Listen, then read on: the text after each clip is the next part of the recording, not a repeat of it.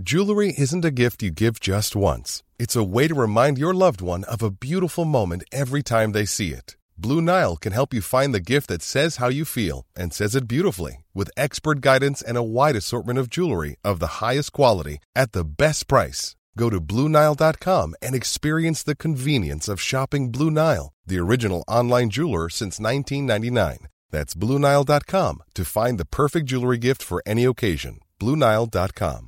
When it comes to your finances, you think you've done it all. You've saved, you've researched, and you've invested all that you can.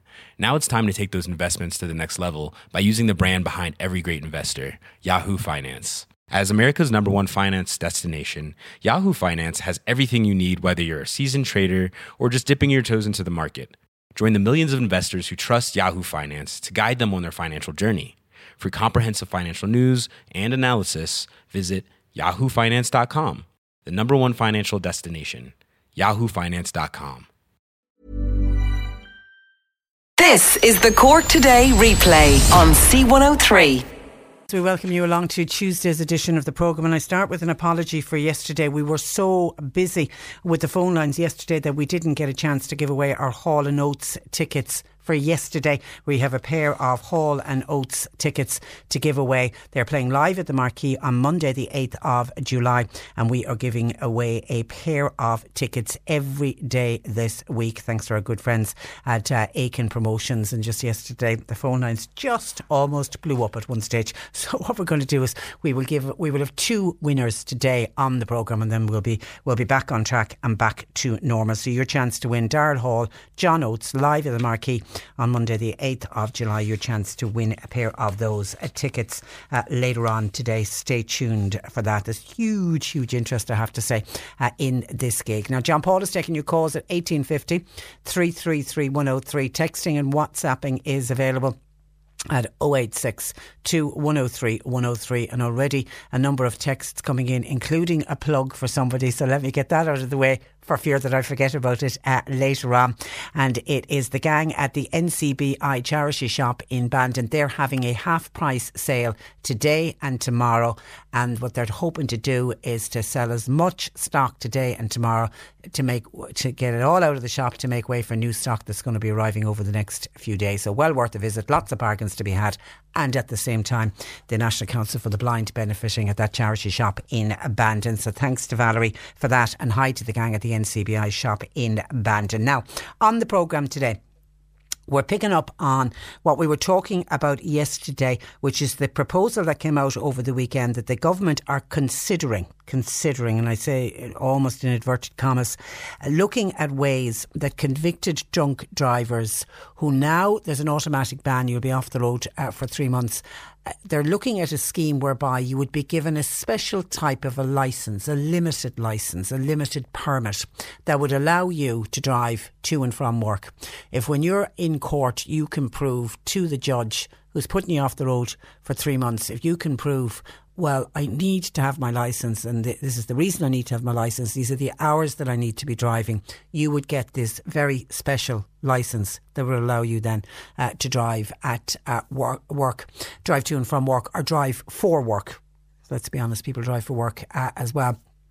A lot of criticism to this proposal, and certainly we got, we did get a lot of criticism, but we got a mixed reaction yesterday. I have to, to, have to say we did have people, particularly those that live in rural uh, areas. Whenever this issue comes up of somebody losing a license, there's a big difference between losing your driving license if you are in an urban area, you're living in the city, particularly if you're living in Dublin City, uh, between somebody who is living in the in West Cork, um, rural areas of North Cork, rural areas of Kerry, or indeed any rural area across the country that doesn't have public transport close or near to the person. If you lose your license and you're not able to drive, you're in a much bigger, bigger pickle than somebody that lives in the middle of the city. So yesterday, yeah, I, you could very much sense that it was people from rural areas were saying, mm, "This isn't a bad scheme. Let's let's take a look at this. Let's see what this proposal is." And it seems that a similar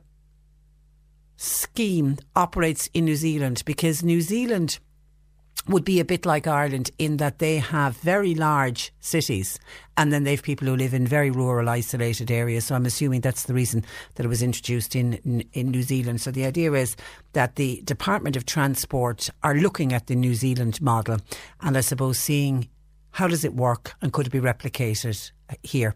So we've invited Deputy Michael Healy-Rae to join us on the programme because one of the most vocal when it comes to people in rural areas losing their licence, and I know this is a proposal that he very much backs and is very much saying to the government, this is the way to do it. This is a way around somebody losing their licence and being off the road for three months that ultimately could put that person out of a job on the dole and could have huge financial implications for the family. So we're going to discuss that on the programme and already getting some uh, texts in uh, on it. A listener says if you bring if they bring in that new law on drink driving that would allow somebody to say I need my licence for work, then does that mean that every HG, HGV driver nothing will change for them because they have to have their licence to drive for work?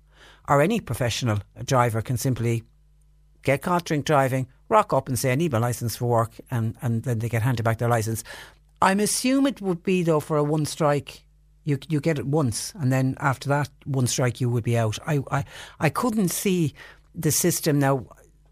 I, I don't know in theory how the system works in New Zealand, but I couldn't see it being the case that somebody keeps getting caught drink driving and keeps turning up going, oh, sorry, I need my license to work. Okay, there you go, you have a license to go to, go to work. That wouldn't make any sense uh, at all. Anyway, this is John in Mill Street.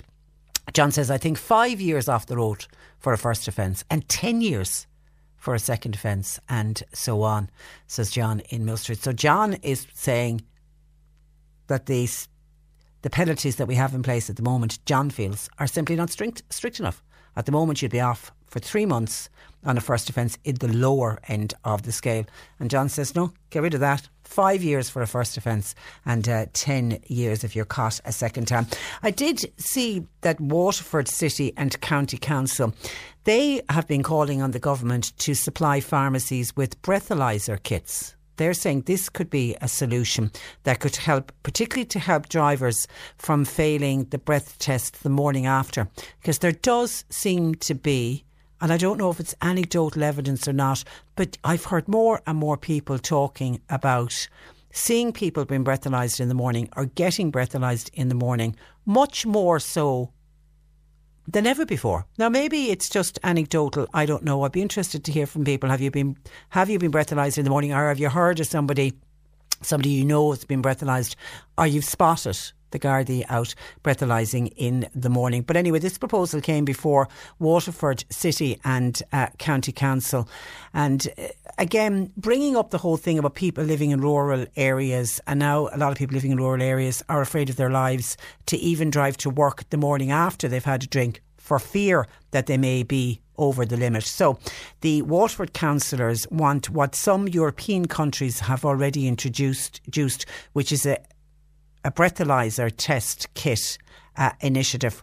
And uh, they've called on the government to do that, to put this in place, whereby they're saying one, one suggestion that came in from one councillor was that the government would provide the breathalyzer test kits free and then reimburse the pharmacies uh, instead. So you would go in and say, now, I don't know, would you go in and pick one up in advance? I mean, you can't drive to the pharmacy and, and then get it. But anyway, the idea would be that the pharmacies would be handing out these free breathalyzers paid for by the government and it will be one way for people to know now the breath the home breathalyzers I know there's been you know people say that they're not 100% accurate but they will give you a good idea I mean I certainly have we have one of those home breathalyzer kits and we've had it in the house for for a good number of years and certainly anyone staying in my house that there'd been a few drinks and over Christmas it might get used a lot. And you know you get somebody if they were leaving the next day blow into that. And if it was anyway borderline I would say no you're not leaving for another hour. Have some more food have a cup of coffee have a bit of a snooze and wait until we know that they're well below.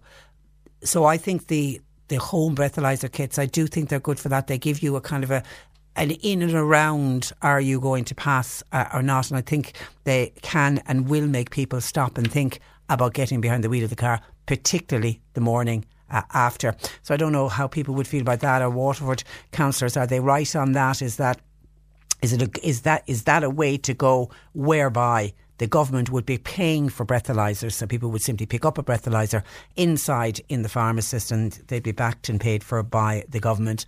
Are do the government have other better things to spend their money on? Because, could I say, the one fear I would have with that is what budget would that money come out of? Because please don't let it come out of from the HSE or the Department of Health, because later on in the programme this morning, we're going to be hearing about families who are fighting the HSE to pay for a life changing drug for their children. Can you imagine if you have a child who is very unwell and, in this case, suffering from a very rare neurological condition, and before your eyes, you are watching your child deteriorating and you now know that there is a drug on the market. Scientists and pharmacists have been working on this revolutionary drug that is going to change your child's life now and into the future. You know this drug is available.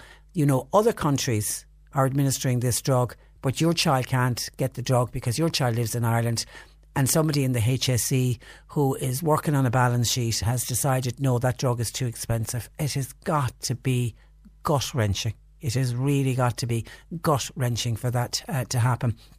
There were a number of families were outside Leinster House last week campaigning for this particular spin Spinraza. I think is the name of the drug. And it's funny when I was reading about the families and I saw them, they were on the news and I was reading about him on the paper. It straight away brought me back to John Hannon and the Alpha One patients, who which is the genetic form of emphysema, and their Respreeza drug that they had to fight for. And I was thinking, God, here we go again. We have another group of patients, and this time it's little children and it's their parents fighting on behalf of their little children. And I know there isn't a bottomless pit of money in the HSE, but when these these drugs materialise and other countries manage to be able to do, you know, they somehow come up with a deal with the pharmaceutical companies, then do everything that you possibly can to get that deal in place as quickly as possible.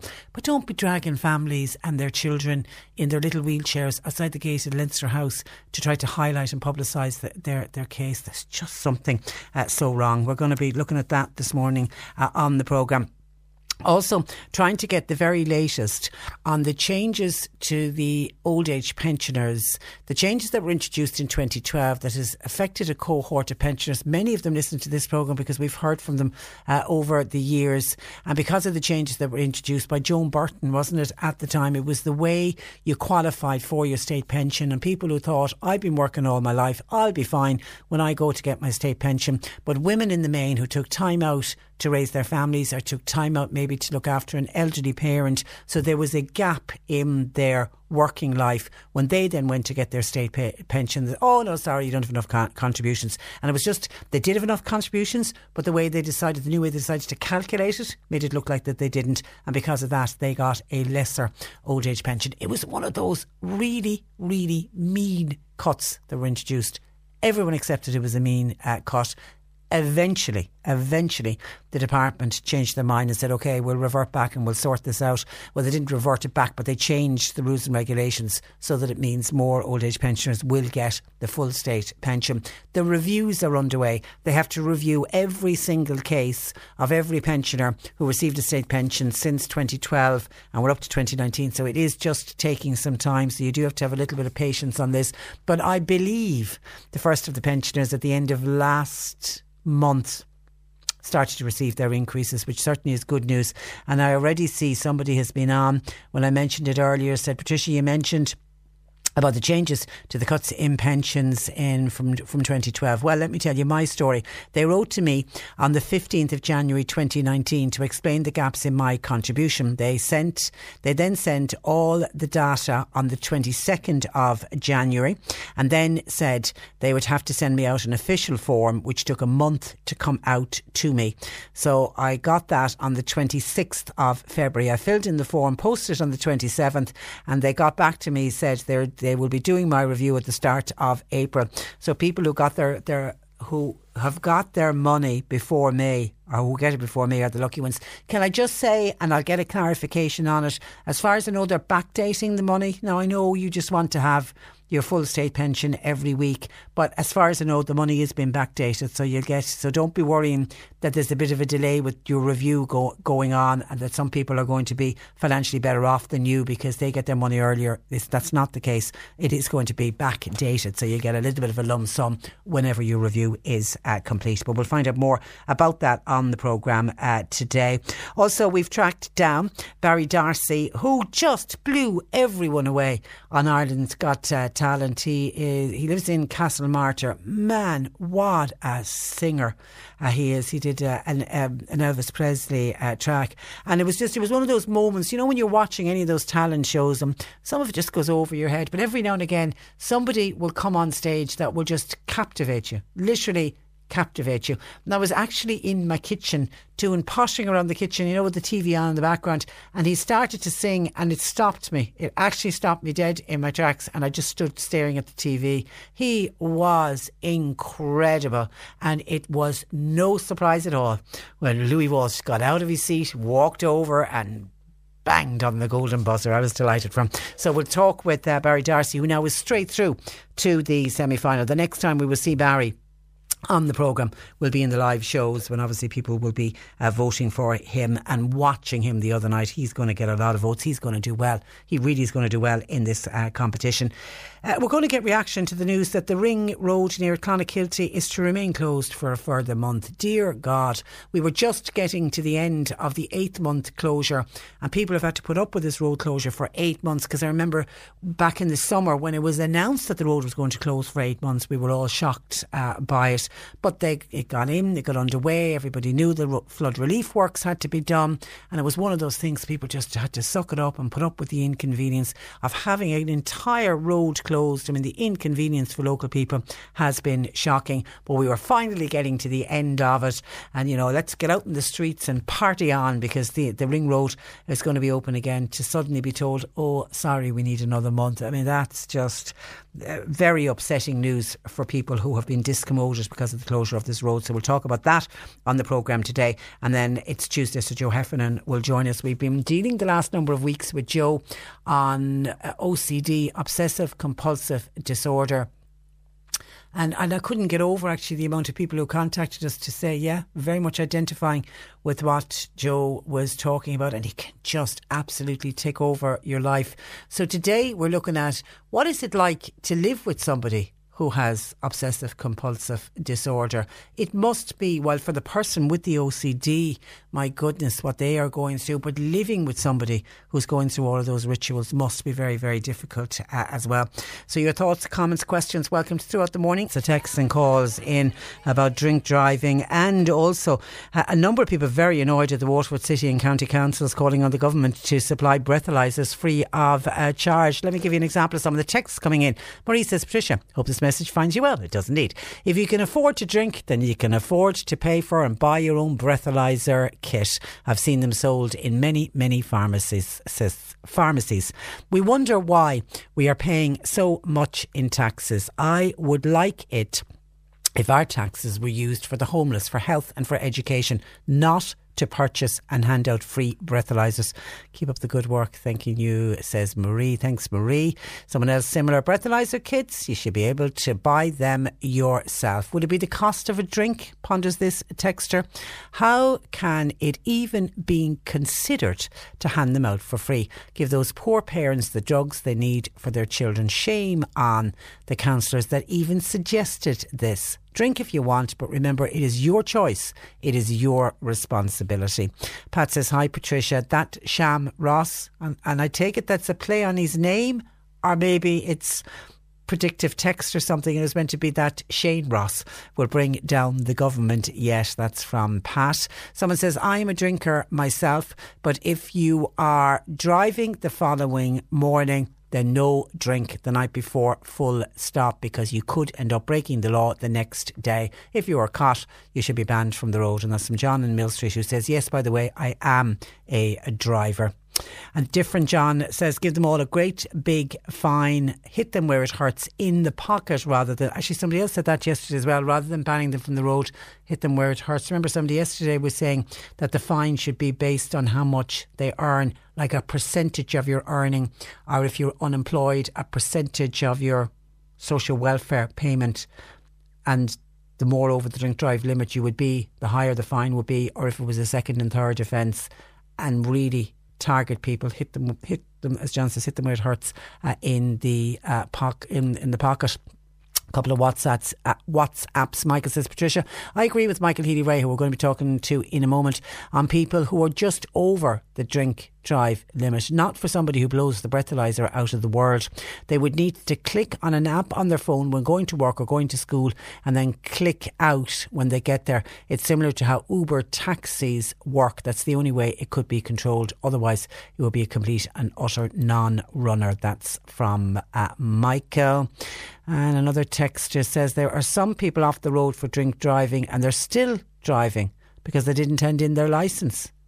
Why should anyone be responsible for other people's drinking?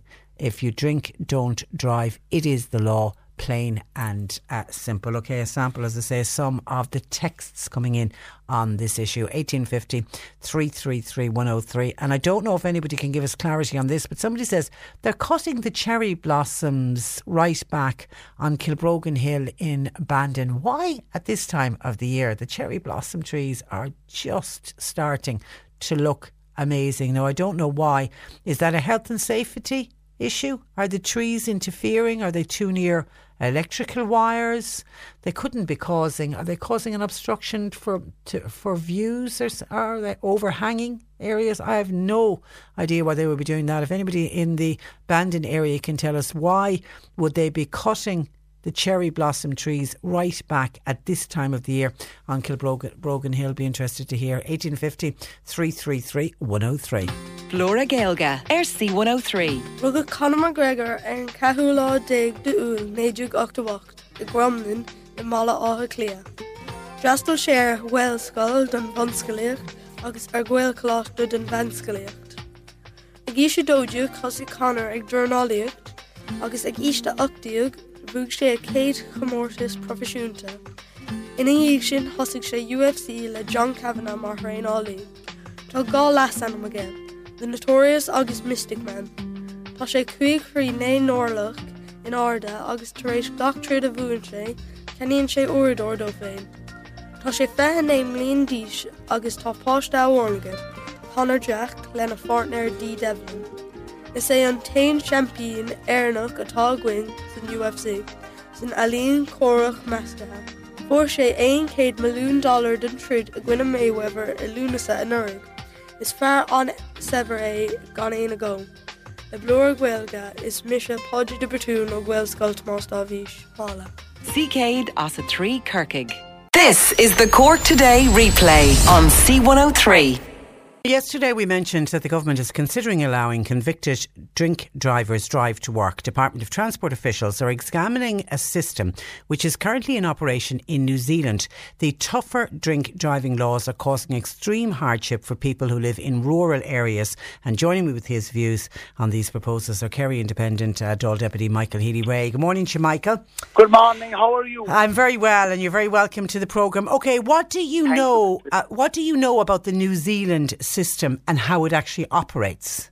Well, it's actually broader than we might have originally thought because in many of the states in the United States, not only do they give a permit uh, in individual cases, judges have the discretion to give a ban on a person's driver's license, but then they can also give permission uh, for a person to drive to work, to drive children to school, uh, to take people on hospital appointments. It's actually very unusual that on one hand you're saying to a person you you can your license is being taken away, but if the person can make a good and valid case uh, and comply with all the restrictions that are put on a permit style license, they can actually be allowed to drive in limited and certain cases. Now, the one thing that I'd say to Patricia, because people up and down the length and breadth of the country could be saying, this is insane. You either lose your license or you don't. But the funny thing is, it, it, it operates and works in other countries. And all I suggested uh, on December the 11th to government, both to Justice and to the Transport Departments, was that this was something that should be looked at. I am not for one minute trying to tell you or your listeners that this is correct, that is great, that is going to work. I am not saying that. What I'm saying is other countries, other jurisdictions do this. Maybe we should look at it. Now, one thing did happen last night, late last night, which was a little bit unusual, but look, different politicians operate in different ways. Uh, the senior uh, minister for transport, uh, Shane Ross, he issued a letter to the Tonight Show, which is an unusual way for a government minister maybe to get their message out. You would have thought that uh, he might have responded in the Dáil first. Now, I did get responses through the record and in the Dáil already over the last number of months. But last night, I think it was a reaction to a lot of the coverage that you and uh, your colleagues in the media, both in, on television and on radio, um, he, he reacted in the following way. And what he said was that there would be no uh, variation of the legislation that was introduced, that there would be no permits, and that he wouldn't entertain the idea. Now, that's the senior minister speaking, so that's a new change since last night. So but, he's not even going to look at how it operates in other countries? Well, you see, this is what I'm not really happy with. If the minister was to say, look, I've studied it, or if he put a, a group of people looking at it and give it serious consideration, because you see, there, there obviously has to be a deterrent. Where there are laws, there has to be rules, there has to be regulations. Now, you know that I've had my reservations about changes that have been made in this legislation. Mm. I did not support it. I'm very concerned about the impact that this is having on rural Ireland and rural dwellers. But having said all of that, I readily accept that you, where you have laws, rules, regulations, there has to be deterrents, whether they're financial or whatever they are. But the one thing about it is, when a person loses their license, they lose an awful lot more than just their license. If you have a young family, if you need to go to work from A to B, you may lose, lose your job. If you lose your job, what sort of knock-on effect is, is there for your children? Now, other people would say to you, oh, but look, you should think about this before you drink and drive. And that's a very valid argument for people to make, Patricia. But at the same time, all I'm saying is, if they're doing it in other countries, why should we not at least look at it? I'm not saying it's right. I'm not saying it's perfect. But I, what I was saying was to look at it. I think Shane Ross's reaction is a little bit of a knee jerk. Uh, he was seeing and hearing this on a lot of media and newsprint and everything, and I think he overreacted, and that he he uh, started shut off his mouth a little bit, and um, and issued a letter to a television program, which you would admit yourself is it a very unusual way for a government minister. Absolutely. And, and I assume, Michael, what you would be looking at as well in somebody getting one of these permits, it would be people at the lower end of the scale. We're not talking about somebody that would go into court that would be five times over the drink driving limit and it was their third offence. Absolutely not. Of course, it would be the, it would be at the judge's discretion, and and what it would mean to me would be, for instance, if you take for instance, uh, Patricia Messinger. She lives in her home. She has to travel into her place of work every day. And if you were marginally caught over the limit, perhaps in a morning checkpoint after being out for a meal the night before, something very innocent and very harmless, and if you found yourself in that type of position, well, that you would be entitled to go in before a judge and make a case that, look, I need to go from A to B to, to my place of work, work and uh, if, if I can't do this, I'm going to lose my job. And then a judge could look at it and say in a very plausible way, well, fine, I'm going to give you this, this one chance. Yes, you can operate on a permit, perhaps a tracking device be put into your car and that you can deviate from that. There are so many different ways that, if, that a rule or a regulation could be enforced. So all I wanted was that people would think about it because remember, this government and the last government they have been very anti-rural. Uh, there is one impression that I would like to knock on the head. When people talk about um, tragedies and accidents on our roads, people seem to be under the impression that, well, when, where there's an accident, there's a drink. That is not true. The very vast majority of accidents on our roads have no involvement whatsoever with alcohol. indeed, many of the tragedies that occur on our roads do not uh, involve people who are actually in a vehicle at all. The, the amount of people, for instance, in the county that I'm from, very sadly and very tragically, who, who die on our roads are not in motor cars. Pedestrians. They're, they're pedestrians and Are- they're cyclists. Or, or, or on motorbikes, yeah. Yes, and it's great to see people out walking, and it's great to see people out cycling. But but unfortunately, the law of averages dictate then accidents occur, very tragic and very and it's wrong for us to have this debate this morning without acknowledging, like I always try to do, that there are people where where there's an accident or what I would call a statistic. Remember, then there's a real family. There's somebody Absolutely. who's visiting a graveyard and, and who has lost a lo- a loved I'll have to I'll have to live with that. Margaret in Dunmanway said I spent time living in Connecticut in the States and they operated this very same type of license that Michael is talking about uh, today and they operated it very successfully. So it can and does work in uh, other jurisdictions. And Michael, just on another point, we certainly are hearing of more guarded checkpoints both at night but certainly in the morning since the three month driving ban was introduced. Is is that just anecdotally, or are you hearing the same thing? No, I've spoken to Senior Garvey about this, and yes, there's a massive concentration now on uh, b- b- bagging people in the morning. That is that is what is happening. End of story, and uh, it's really, really uh, a big uh, change in our culture. And what it means is that fine, respectable people who go out at night uh, and get a, a family relative or a neighbour or a taxi to bring them home. They're going home, they're going to bed, getting up in the morning, going away about their work, and then they're being bagged. And uh, there's people being brutalized going to Mass. I know of people who are brutalized going to Mass, coming from Mass. And like I re- recently had an elderly gentleman, and he said to me, I told the guard, did he think I was inside in the church with, with a bottle of whiskey or something, drinking while I was inside at Mass? And the man was actually quite angry. And he said, for God's sake, I, w- I was inside the Mass, and on the way back to my house, I, I was bagged by the guards. And like this man would have been in his maybe late 70s, early 80s. And you know, to think about it sensibly, Patricia, it is a load of nonsense to have a person like that being bagged on their way from Mass. It, it's crazy. And um, but look, that's what legislators did. That's what people in this Fine Gael-led government did to the people. And maybe they'll get an answer now during the local and the European elections that it was a direct attack on rural Ireland. The people that I represent certainly are not happy with it. Uh, the vintners are certainly not happy with it. And there's another thing I'd like to say about the vintners and about people who sell drink. Remember, it is not a criminal offence to own a public house and to sell drink.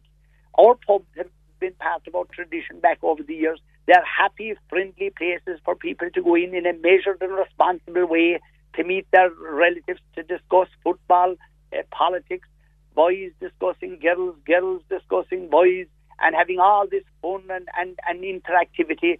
And then, now at the moment, in the media, not your media, of course, but uh, but other people seem to look down upon our publicans. Remember, they've been there for many generations. Uh, they're very responsible people. Our vintners often are uh, the sons and daughters of vintners.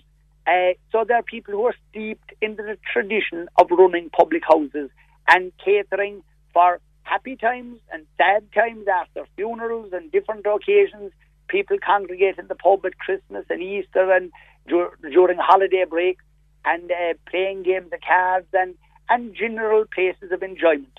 And they're finding it more and more difficult because of this anti-drink culture that is Yeah, and you can go to the pub. You, you don't have to fall out of the pub. Absolutely, and most people no. don't fall, fall out of the pub. And the other thing with the the pubs, and particularly the little Irish pub and the rural pub, the amount of tourists that cite one of the reasons that they came to the country was to experience the Irish pub. But uh, can I tell you how bad this thing has gone now, Patricia? Uh, one night I was uh, on um, a certain uh, media program, and the person that was doing the interview had a number of drinks in front of uh, of her. We'll say it was just to highlight about measures and that. Yeah, And I'm not joking. I actually thought it was funny because when the person, when she smelled the drink, she as good as closed her eyes and all like this was disgusting to smell the drink.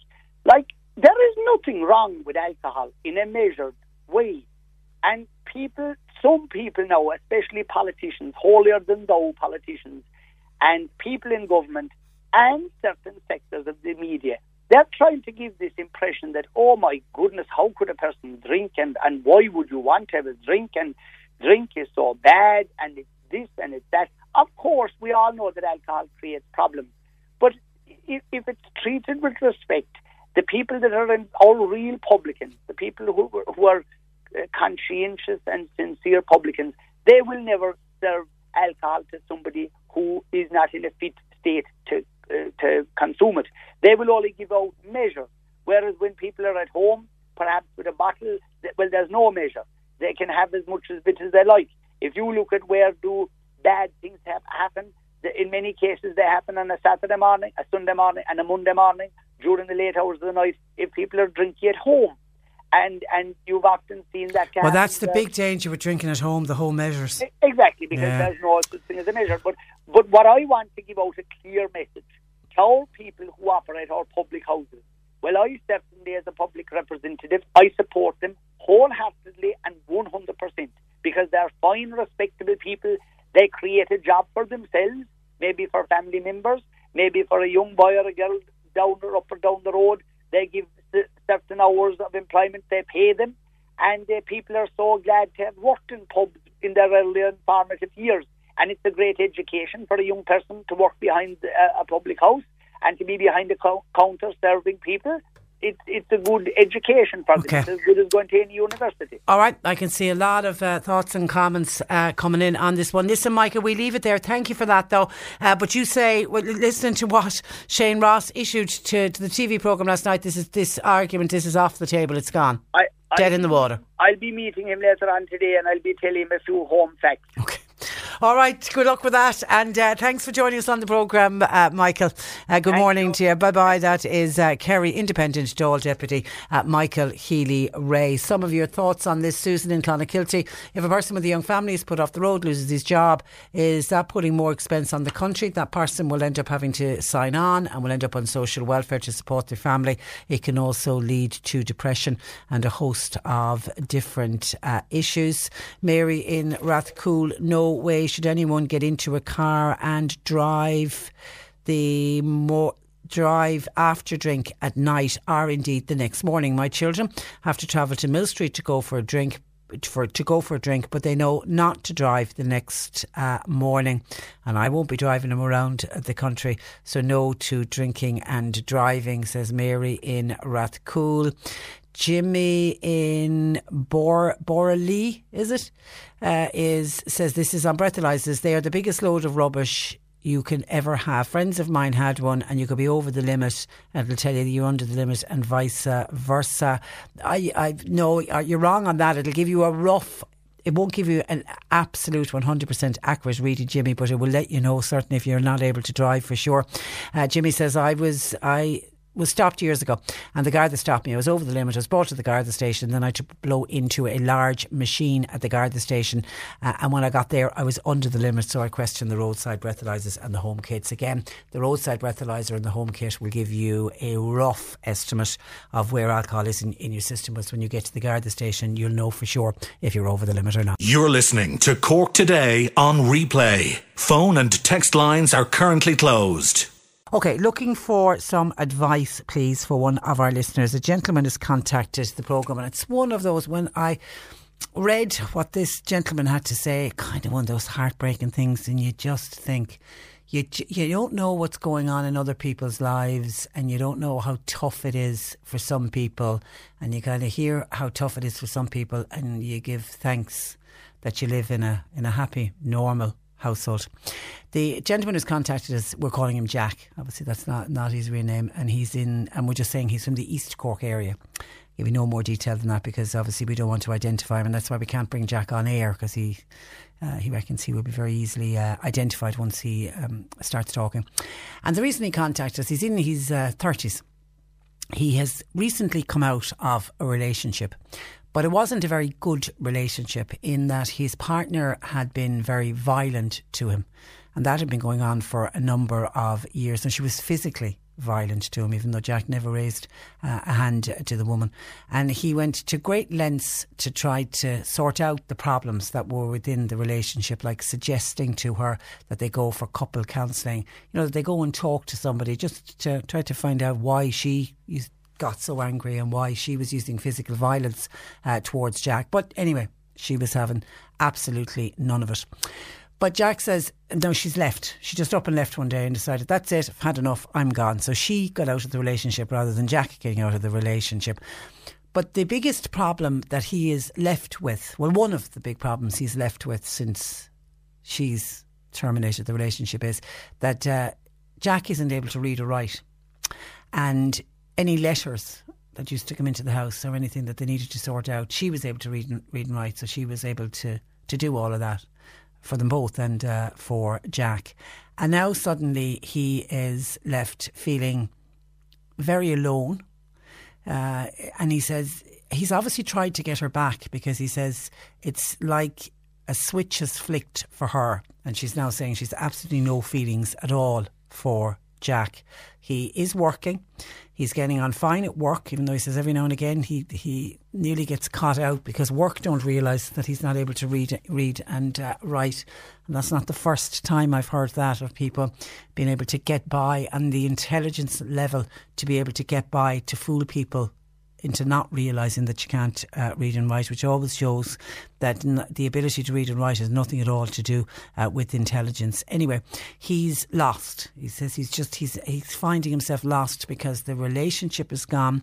He describes it as there being a big hole in his heart, even though it was an abusive uh, relationship uh, and he's struggling with the whole not being able to uh, read or write. And he says, if you want to meet somebody now, today when you're in your 30s, it's all online dating. But obviously, because Jack can't read or write, going online is not an option for him. He's, he's not able to do that. So he's contacted us to see if we could just share his story, to see if anyone out there would be able to offer him advice. Has anybody else been in his shoes, dealt with a situation like that, uh, and coming out of the relationship, and and now that he's out of it, the way he's feeling, and how does he get on uh, with his life? Now, my instant reaction to Jack is to point him in the direction of uh, Amen, who are the group. And uh, we've spoken with them. I haven't spoken to them now many years, but they're they're the only dedicated support service for male victims of domestic abuse uh, in uh, Ireland. And I know they, I mean, they provide things like crisis intervention, but they have helpline support and they do face to face support for victims as well. Because there isn't a lot of spotlight shone on male victims of domestic violence. We have a tendency to look at females because absolutely there are more female victims of domestic violence than men than men. But that's not to say that men don't end up in some very, very abusive situations. And it does sound like Jack, his self esteem has been completely stripped away by this woman who can now decide ah, she's had enough of Jack and just sort of drops him and she goes along her, her merry way, leaving him trying to come to terms with the end of a, a, relationship. And even though it was abusive, it's still the end of a relationship. So we will we will pass on the Amen phone number for. I don't know if they have Cork support groups where we, we we have their confidential support line. We'll pass that number on just to get Jack. I mean, Jack, the very fact that you picked up the phone and contacted us, that's your first step to reaching out for help. So if we can now point you in the direction of where you need to go to get the professional help, Amen certainly will listen to you, they'll believe you, and they'll be able to uh, support you.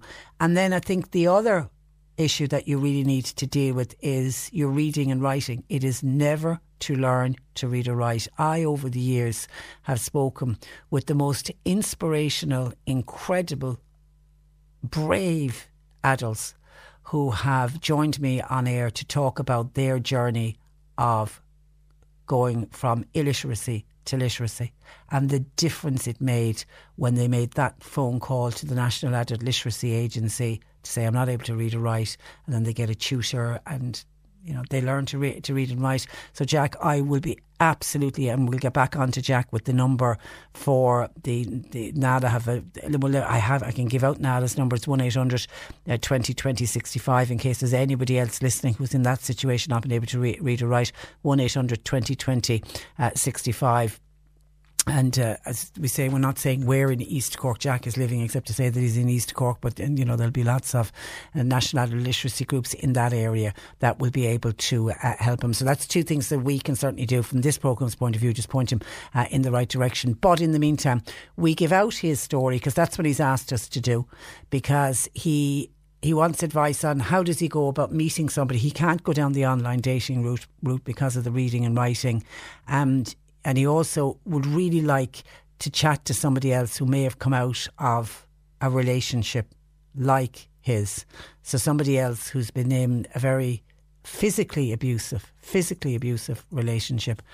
Um, if anybody can offer advice, or if anybody else can point him in, in the direction of, of where he needs uh, to go. But uh, heartbreaking, absolutely heartbreaking, and and what I, I can think of a lot of words I'd like to use for, for, for that woman. And how could she do that? How could she do that to somebody who has a reading and writing issue and is obviously has has a huge vulnerability because she obviously knew he couldn't uh, read and write because she had to do all the paperwork in the house. So he's already opening up his vulnerability to this woman, this woman that he believes is going to be his partner for life, and this woman that he believes loves him as much as he loves her. And then she, somewhere along the line, uh, changes that whole dynamic and it becomes a very, very abusive, physically abusive uh, relationship. And there are so many decent, decent men who would never raise a hand to a woman, who are raised in a way that you never raise a hand to a woman. So even in defence, are not able to fight back for fear that they'll hurt the other person because they're a male against a female.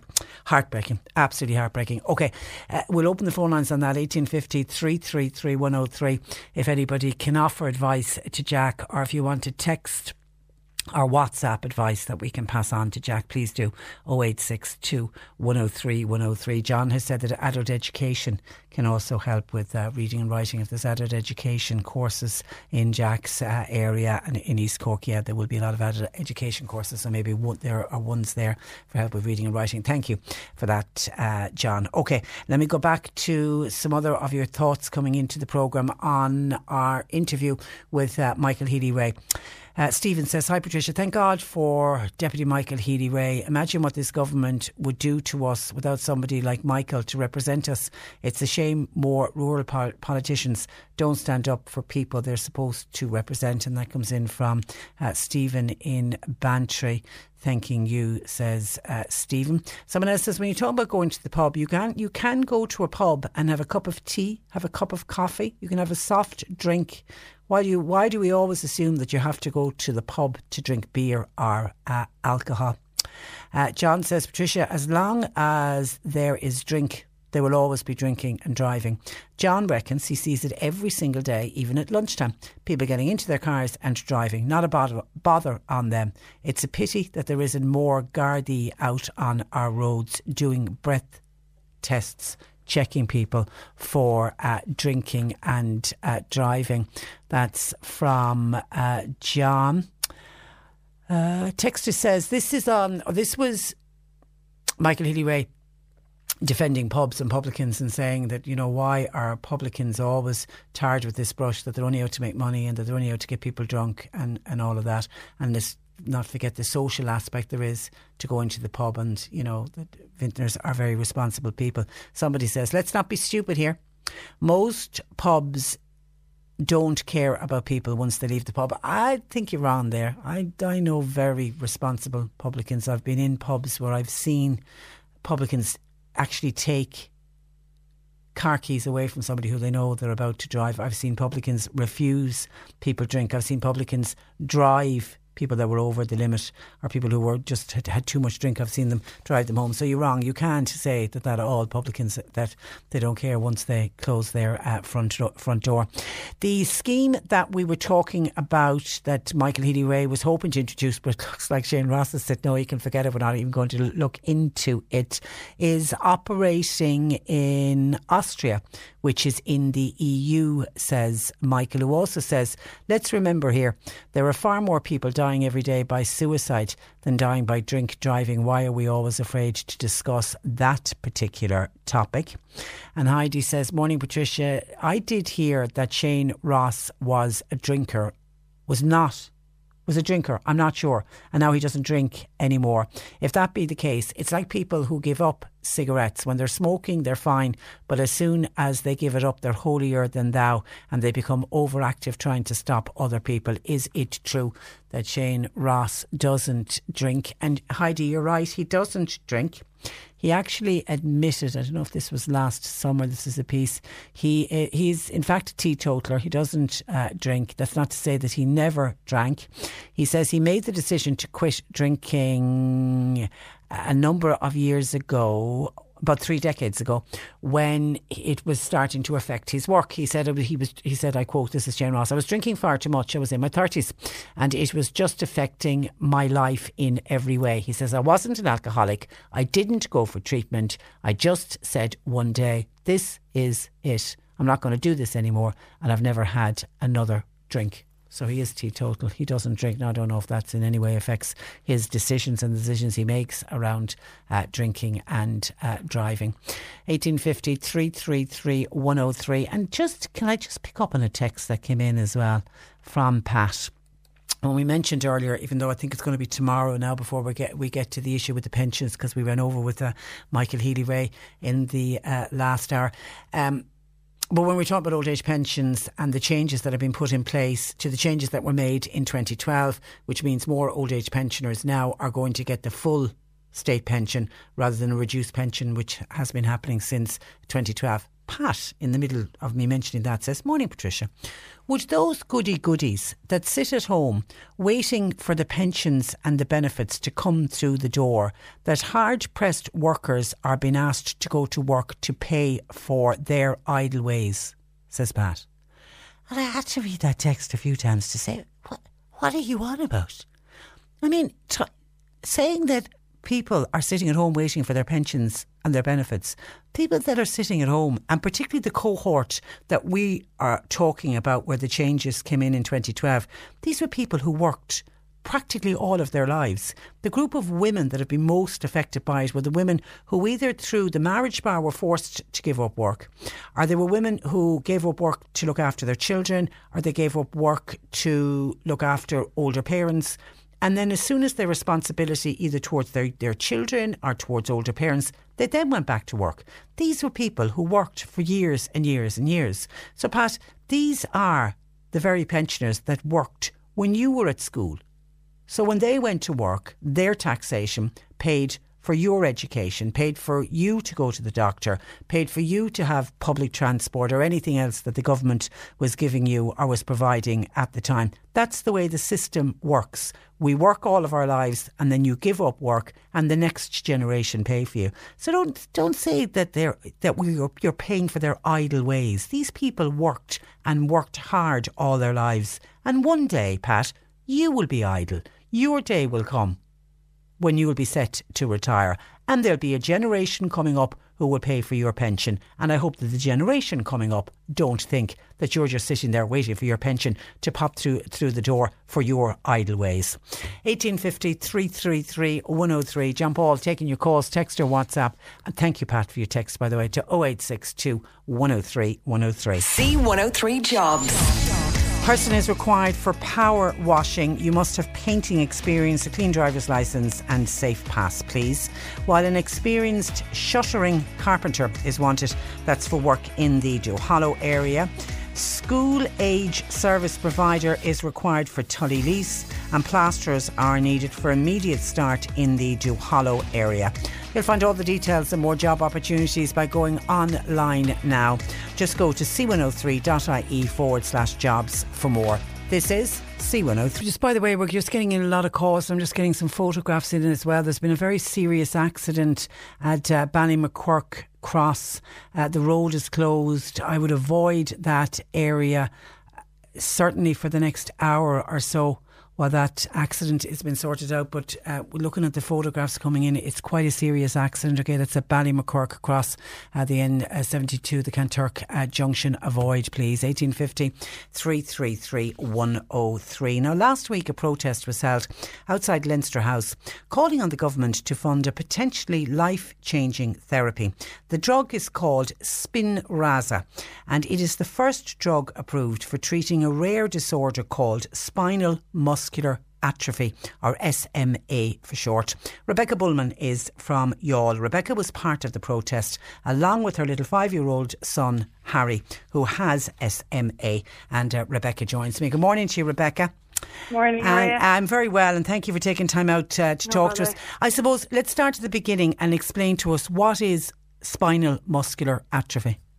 Um, yes, the spinal muscular atrophy is basically a muscle wasting disease, genetic disorder. So he's missed you have to uh, an SMN1 protein, and, and then there's another one, and they're basically missing one, so they can't build protein, so their muscles uh, waste away over time. At what age was Harry diagnosed? He was diagnosed when he was 18 months. And is he your only child? Have you other children? I have another child. He's three. I was, I was pregnant on him when I found out about Harry. Oh wow! And and and your other little is your other boy okay? Yeah, he's fine. Yeah, Is he? he's nervous. Okay, so it's it's not everybody. It's not all children get the um, get the SMA. So one in four people are carriers, but you have to, it has to be two carriers that meet, and then it has to be the same. It has to be the the bad egg and whatever you know. If you get me, so it, the chances are quite slim. That's why it's so rare. God, it's it's it's extremely rare, then, isn't it? It's almost like winning the lottery, but the wrong kind mm-hmm. of of a lottery. Okay, ha, talk to me then about from when Harry got diagnosed, how it's affected him. He's he's now five years of age. What's the progression um, been like? Yeah, so he would he he was never able to crawl or walk or anything, but his hands and his arms would would they'd be much weaker now than when they were. He used to be able to sit on the floor for hours and play. Now, if you tipped off him, he would always fall over if you get me. So you'd have to have like pillows and everything around him. But now he can manage about 40 minutes. And his arms in school and stuff like they're gone very weak. And his scoliosis, his curve in his spine has gotten worse. And his swallow is becoming um, much weaker as well when he's chewing his food. And then he always gets respiratory problems because obviously it affects all the muscles in the body. And he's in a little wheelchair. He doesn't walk, does he? No, he has a powered wheelchair, so he drives it around. And leaving all of the physical problems that um, yeah. Harry has, what's what's Harry like as a as a little five year old? Um, he's super intelligent. He's unbelievably happy for everything he has to endure. Like you'd wonder how how he can be as happy as he can, but he literally always has a smile on his face. Um, yeah. And he's in school. He's in what is he? Is he junior infants or? He's in junior infants. Yeah. yeah. he's in he's in mainstream school and everything. Like he's he is so he's so witted up there. Like and, and well able well to able to keep up intellectually with all of his peers. Yeah, definitely. Wow, wow. Okay, so what difference do you believe this drug will make to Harry?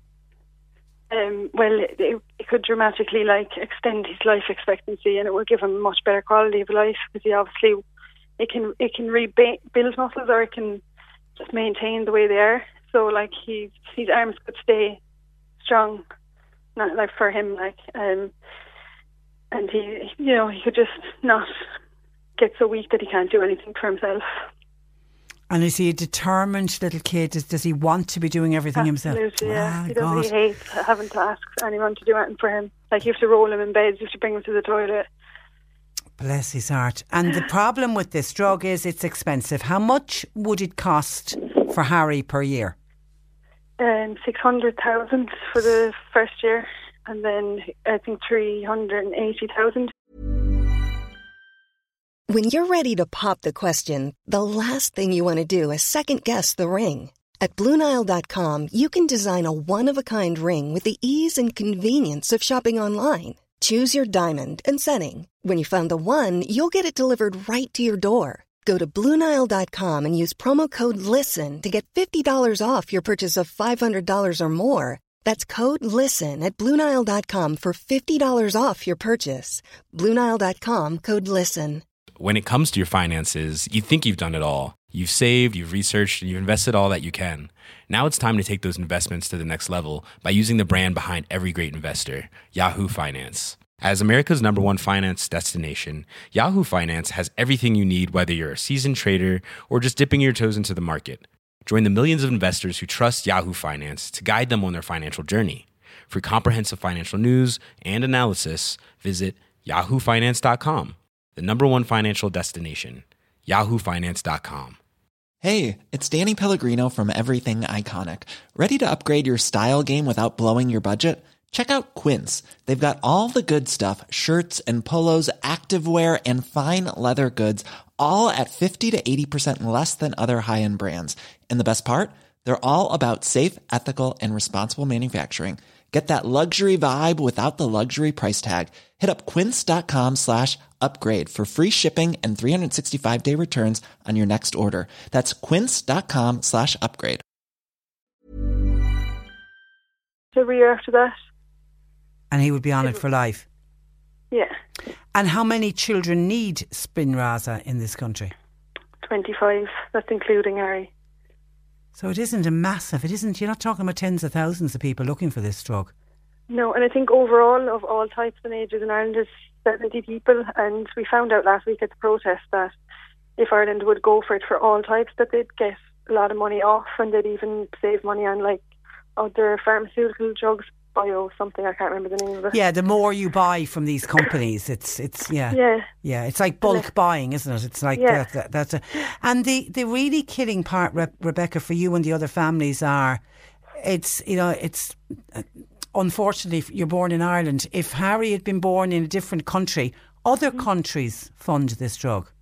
Yeah, I think Ireland, the UK, and Estonia, Estonia are the only EU countries left to to approve it, and a lot of them are approving it for all ages and all types. So other countries are seeing the progress that's been made. Yeah, Oh, what was it like at the protest uh, the other day, Rebecca? Um, it was. Uh, we did a presentation first, so me and five other families spoke inside the Dalton CDs, and that was absolutely heartbreaking. Like there was TDs walking out bawling, um, and then outside it was really positive, obviously, and we got a lot of um, support from the TDs as well. But it was also heartbreaking because there was speeches being done, and all the children were there. Well, most of them. And what age was were, were they all around Harry's age, or what age? Are, what age are these kids? Um, Harry's the youngest. I think there's two five-year-olds with it, and then it goes up from that to, to 17, 18. And without the drug, Rebecca, what what what is the prognosis for Harry? Um, and when I was told that he, his life expectancy was his late teens and early twenties. So obviously hearing that, you know, it's heartbreaking to think that this kid's like near this kid's eighteen now who won't get it if they don't approve it and you don't know what their expectancy is like. And you are obviously almost seeing a deterioration in Harry almost on a daily basis. Yeah, you would, yeah. And sometimes you wouldn't see it like 'cause it, it can it can just happen overnight as well if you get me. Yeah. like you'd think he'd be okay, and then he, even if he's like slightly tired, like when he came back from Dublin, his arms were much weaker the next day. You know, and then, like it- that can re- that can get better. Like that might not be permanent, but it could be then as well. You know, so it's always like it's just living on the edge, really. And is there physiotherapy or exercises or anything you can do to help? Um, yes, he goes to Enable Ireland, and they kind of keep him as healthy as possible. And he also goes to um, Elite Fitness in Cork. It's in the marina. Yeah. he does rehabilitation with him, so he's he's he's really good. Yeah, he's amazing. And he's he you can see him getting stronger from it, but also his disease is what his disease is, so it's not going to be a permanent thing without Spinraza. Wow. And what feeling did you get at the protest? Did you get any sense that, I mean, you definitely seem to have got your message through if you had TDs upset. Did you get any sense that, yeah, they'll, they'll change their mind? Um, hopefully, a lot of them said like they all said they're going to work together and they're going to try to help us to push it over the line. And they were kind of saying, you know, just kind of try to keep positive for the next few weeks, and hopefully there's like good outcome at the end of it. Because they're like, it's ridiculous that you have to actually stand here and give your personal testimony as to why your child should be alive. And the HSE saying simply it's too expensive. That's just their yeah. argument. Yeah. Uh, I, I, mentioned when you were coming on earlier, uh, Rebecca, we got, we were involved in in a gentleman from Mallow who has a thing called Alpha One, which is a genetic form of emphysema, and they were fighting for a drug called Respreeza to keep their patients alive. It's a very similar story, except yeah. we were talking about older people versus uh, children.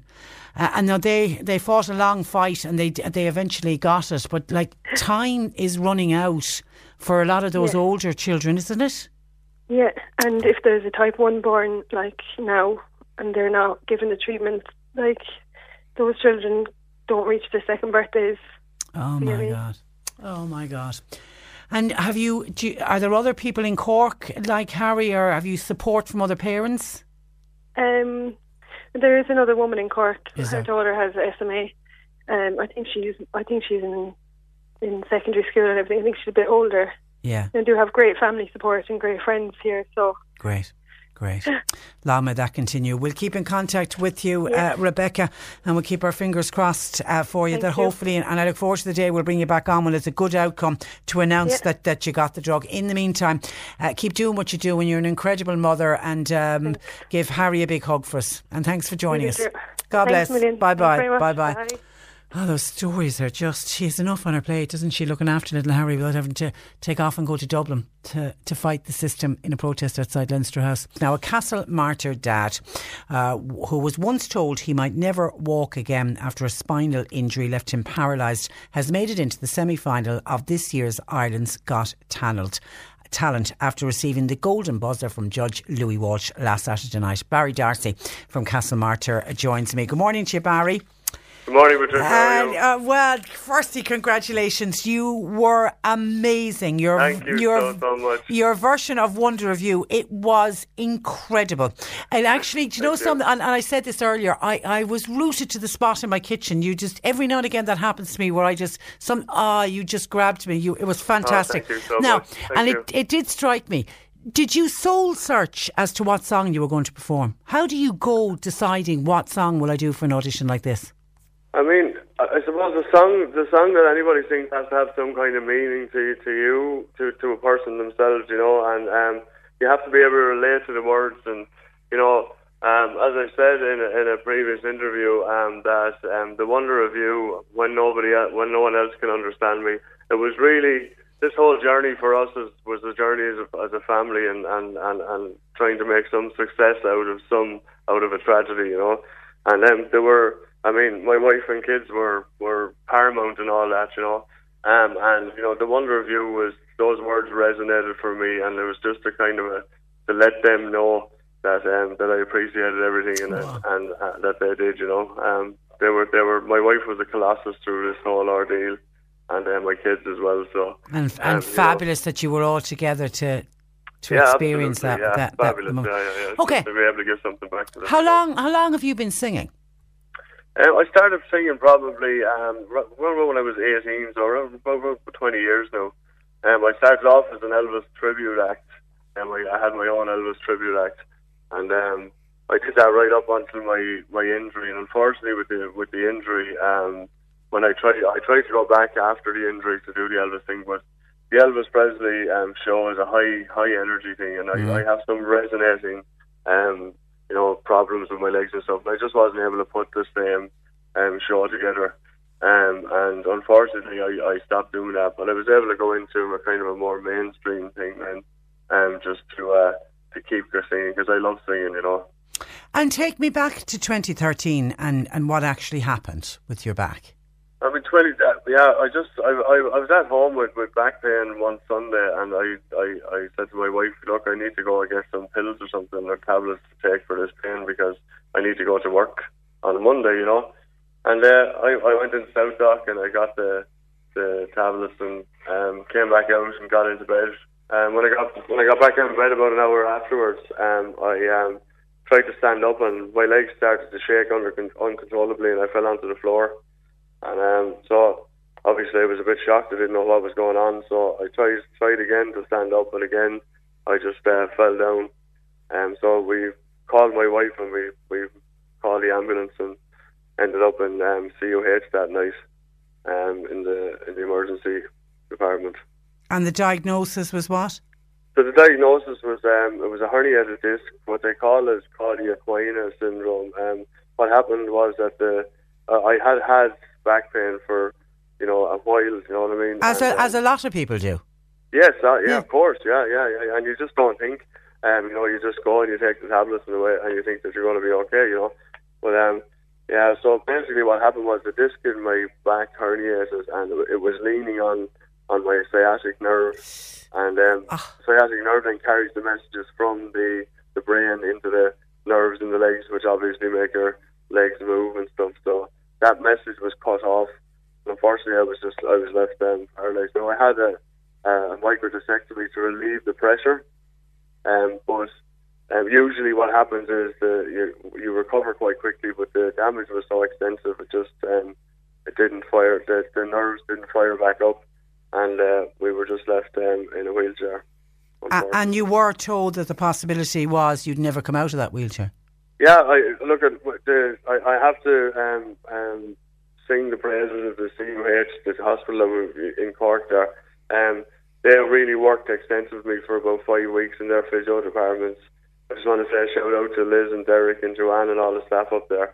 But um, they really, um, they really um, worked hard with me. But unfortunately, things weren't progressing like uh, as we as we wished. And um, so we got a placement in Dún Laoghaire, and Dún Laoghaire again, a fantastic hospital. as The, well. the Another shout out. amazing Dún Laoghaire, Yeah. everybody Oh talks about God. it, yeah. It's unbelievable. Another shout out to them as well. You know, they were like there was a lot of people involved in my recovery. You know, not just m- myself and my family. They were an important part of it as well, but a lot of professionals as well. So we went into the NRH and they they basically said, look, we don't know whether the nerves are going to fire up, but we're going to give you all the tools to try and make that happen. And um, so it was just uh, extensive, um, um, you know, physio and hydrotherapy, while also doing things like um, wheelchair skills and stuff like that, and trying to learn how to, you know, um, operate in a in or live while being in a wheelchair. You know. So from start to finish, how long did the recovery take? Uh, uh, uh, roughly about eighteen months. Wow. Um, yeah, so it was five weeks in um, in uh, in CUH. Um, again, the staff in the GA ward up there, fantastic nurses and all, and doctors, beautiful, beautiful people, um, and all the staff, even down to you know the the um, the canteen staff, just just everybody, the nurses, aides, everybody were just fantastic, and I got to see a lot of that because I was there living with them for five Yeah, weeks yeah. they do fantastic work up there. But So um, you- yeah, you- so it, was, it was five weeks in, in, in CUH and then um, five to six months uh, uh, in in the NRH. So you've a lot to be was- grateful for. Oh, absolutely, my Yeah. God, um, and a lot of people to be grateful for as well. You know, um, yeah, absolutely. So whose whose idea was it to go on to Ireland's Got Talent? So a, a funny story actually. um, I, I, you know, I, I, like I said, I, I love singing. So, um, and, and I watched Ireland's Got Talent last year, and I thought it was a fantastic production and, and, and, and all that. So I said, look, you know what, I give it a shot. So I sent in my video, but secretly, Fiona, my wife, sent in a video as well. So none of none of us none of us told each other that that we were sending in the video. So about a week after, we kind of came came clean about it. And uh, so there's a running joke now in the house that says who who actually which video actually got the uh, the first audition. So um, I And think were they- of were they two very different- effort, Were they two very different videos? Well, yeah, well, Yeah. there was a yeah, there was like one I think was me doing Elvis, and another one that I picked myself doing. I think about on the TV song or something like that. So we're really not sure which one which one it was. But uh, yeah, but look, I think I give Fiona the credit, the credit for it. And then to to go through the process, get out on stage. I mean, you obviously knew from as soon as you started singing the reaction from the crowd. I don't know whether you can see the reaction of the judges, but you obviously knew it was going well. But then for Louis to stand up and hit the golden buzzer. it, do you know something? He stood up. You know, the, the audience were fantastic and, and all that, and I was kind of emotional at the start of it, and you know, all that kind of thing. But um, he, he stood up and because it, it was a new environment for me, I didn't know he he could have had a sore leg for all I knew. You know what I mean? He, he, might have had a small pain in his back. I, I, I just didn't know. you know, but he stood up and he kind of stood side down and, and and and then he just started walking over to the centre and. And I think you can see by the reaction in my face that I was I, I wasn't expecting it. Yeah. To be fair, you know, but uh, and then it was just you know, it was just elation. Then it, it was a kind of a a, a feeling that you know, we've come full circle as a family, and because of all our hard work, well, then this is kind of a payoff for us. It's brilliant. And you go straight through to the semi final. Do you know the time scale? When is that all happening? So the semi final is uh, it will be on, on the 6th of April. 6th of April, okay. Yeah. So is there, uh, do we know how many semi finals? Is there is there just the I two? Think, we, I, we don't know because the deliberations are not are, are not completed okay. Yet, so we really don't know how many. All right, and then and, and that's that's when we'll be asking people to vote and all of that, exactly, and then you and then yeah, you get out of that, and you will get out of that, and then you get into the final, and then there'll be the big night. And of course, last year's winners are from yes. your, your neck of the woods. Bill, yeah, Billy yeah, Jean's dance troupe. So no no pressure now from East Cork, can no. I say? No pressure, know, no pressure. and yes, of course, I'm going to mention you're not you're originally Wexford man, isn't it? I'm an original. I'm originally a Wexford man. Yeah, I've been living in Cork since I'm from Enniscorthy in in County Wexford under the beautiful Vinegar Hill. Um, um, that's where I was raised. Um, but um, I, and I've been living in Cork for the past 14 years. I met my wife in Youghal in Clancy's at a at an Elvis Presley gig. So um, we met we met we met there. So it was the lo- the love of a woman. Oh, absolutely, absolutely, yeah. And you've ended up in a beautiful neck of the woods.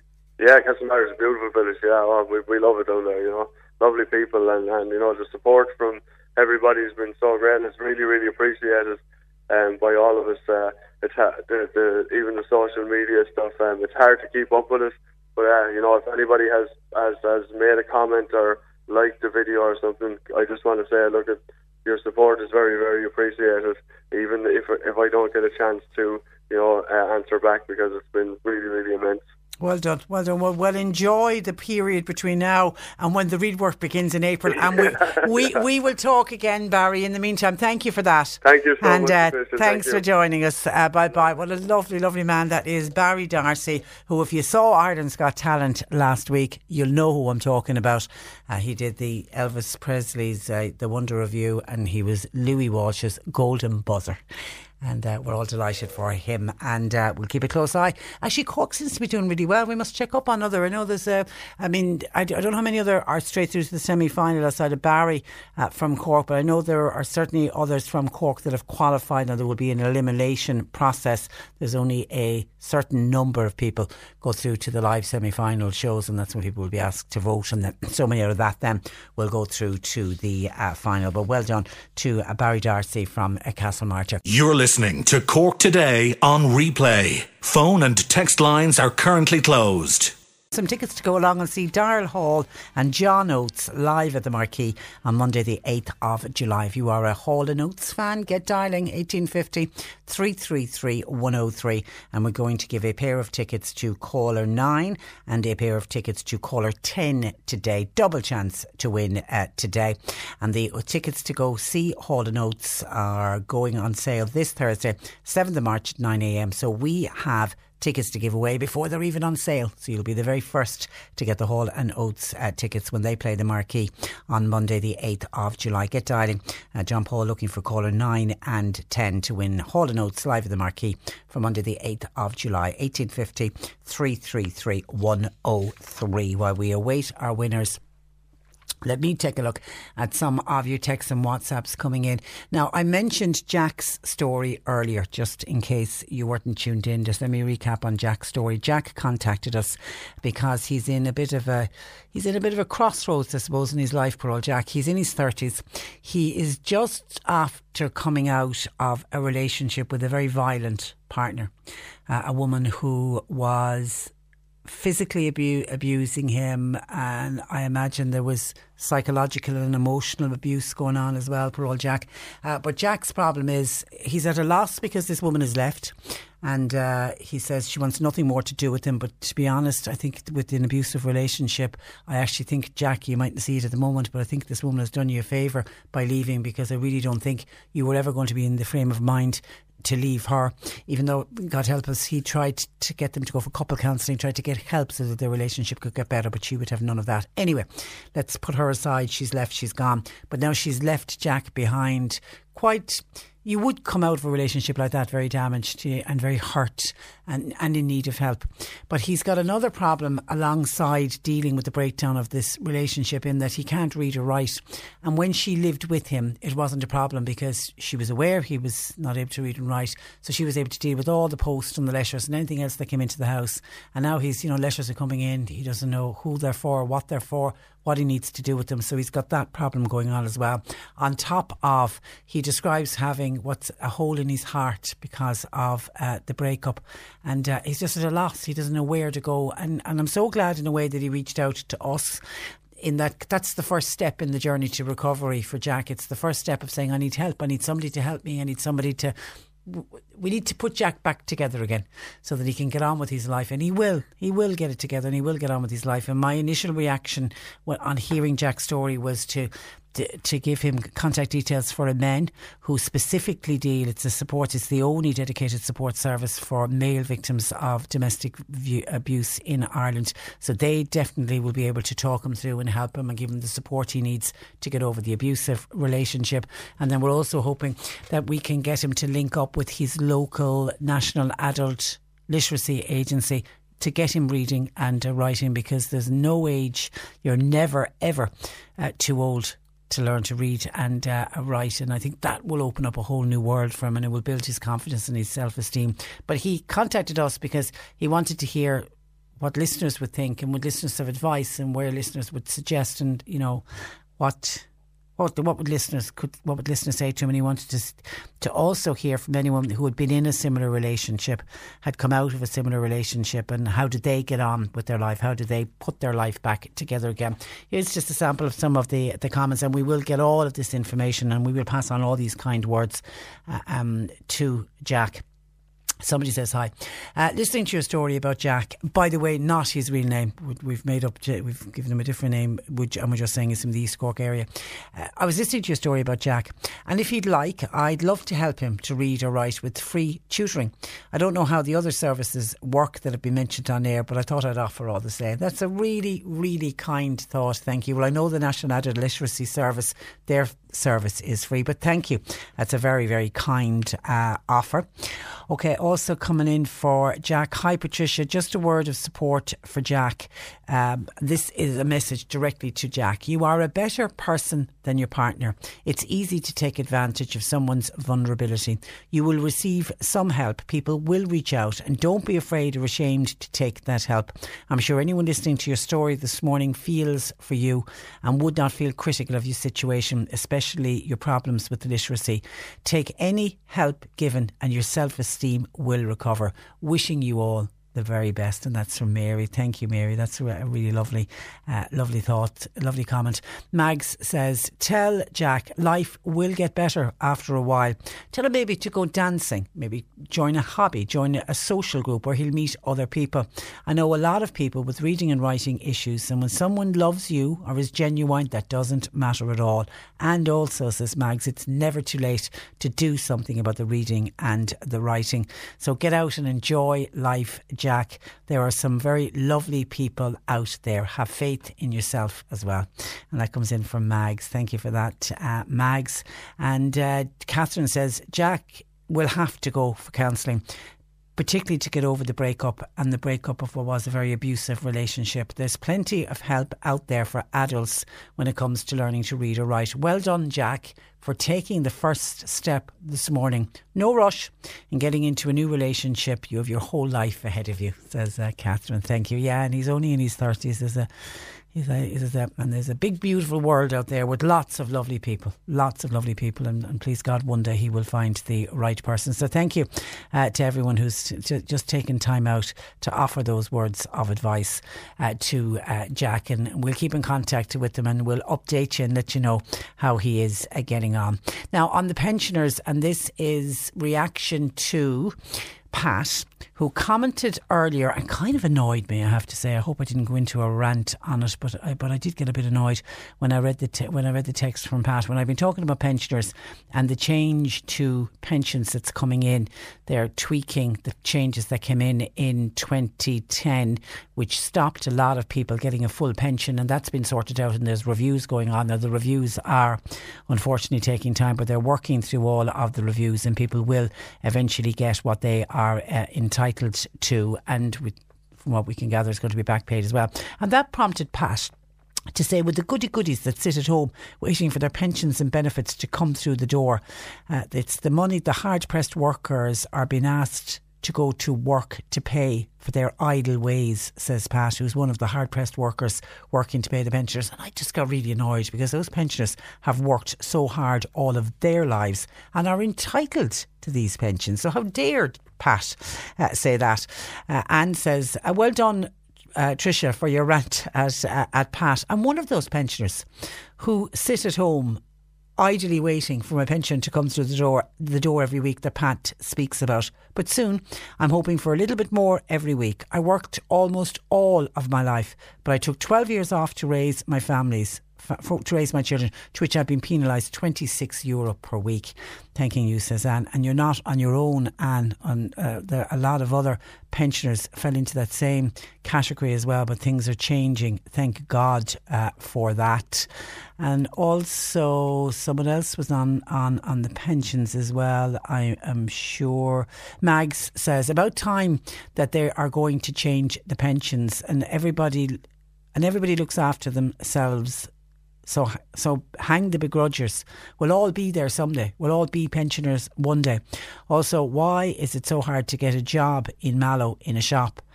If you have experience, all are looking for staff, but I send in my CV and it's been ignored by management. I have no reasons, I suppose, individual management as to why they employ people. It, it seems bizarre that you have experience and you're not getting work, uh, Mags. I'm really quite taken aback with that because we often hear from people who say they're trying to get a job, and when they go to get to look for a job, particularly younger people, they need experience. And how do you get experience if you haven't got uh, the job. Okay, some more of your comments. Tim from Millstreet says, uh, Hi Patricia, I would like to know how many people die every day waiting for treatment and new drugs to become available. This is reaction to Rebecca, who joined us talking about her son. I'm sure it's a lot more than die on our roads because of uh, drinking and uh, driving. And yet we force these people to wait for their uh, drugs and there was a lot of people actually wanting to offer wish support to Rebecca and saying, you know, it's just and just bless her heart. And you could hear she was nervous as well doing the interview. God love her, um, but she's you know doing the best she can to fight for her little son Harry. Uh, John in Cobh says it seems this government and past governments are more interested in saving money than saving lives. I wonder if any of those politicians' sons and daughters were in the category like that Rebecca is talking about, that very rare disorder that her son suffers from. Would it be a different story? It is so, so wrong, says John, to make children suffer. There's something very, very wrong uh, in that. And Maura said on this is tied in with on Pat's message about the pensioners staying at home to wait for their pension. Maura wasn't impressed at all with Pat's comment. She gave up work to look after her children and then went back to work afterwards. But then the HSE forced her to retire because she reached a certain age. She didn't have a choice, and there are many other pensioners who are forced to retire who would prefer to be out at work.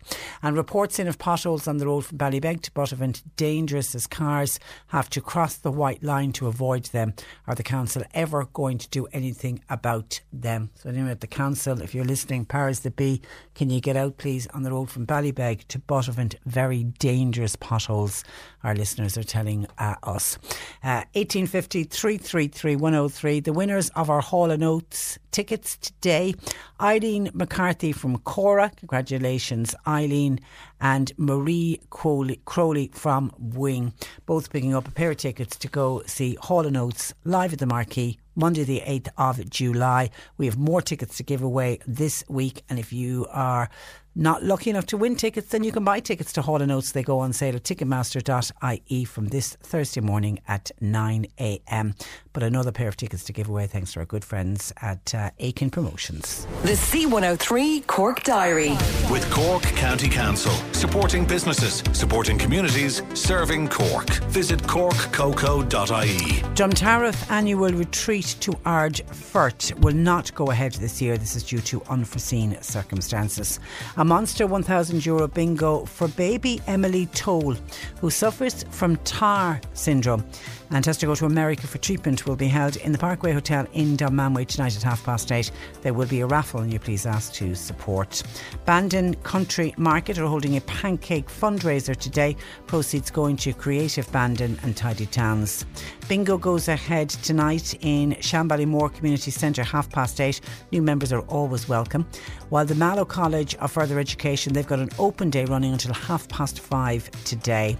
And there's a blood donor clinic at Mallow Race Course, uh, five to half past eight today, and then tomorrow, Wednesday, three to five in the afternoon, and seven to nine tomorrow night. There will be oh, Anam Cara, the organisation that supports bereaved parents. They're holding their monthly meeting in the Clayton Hotel, Silver Springs in Cork. That is tomorrow at 20 past 7 tomorrow evening.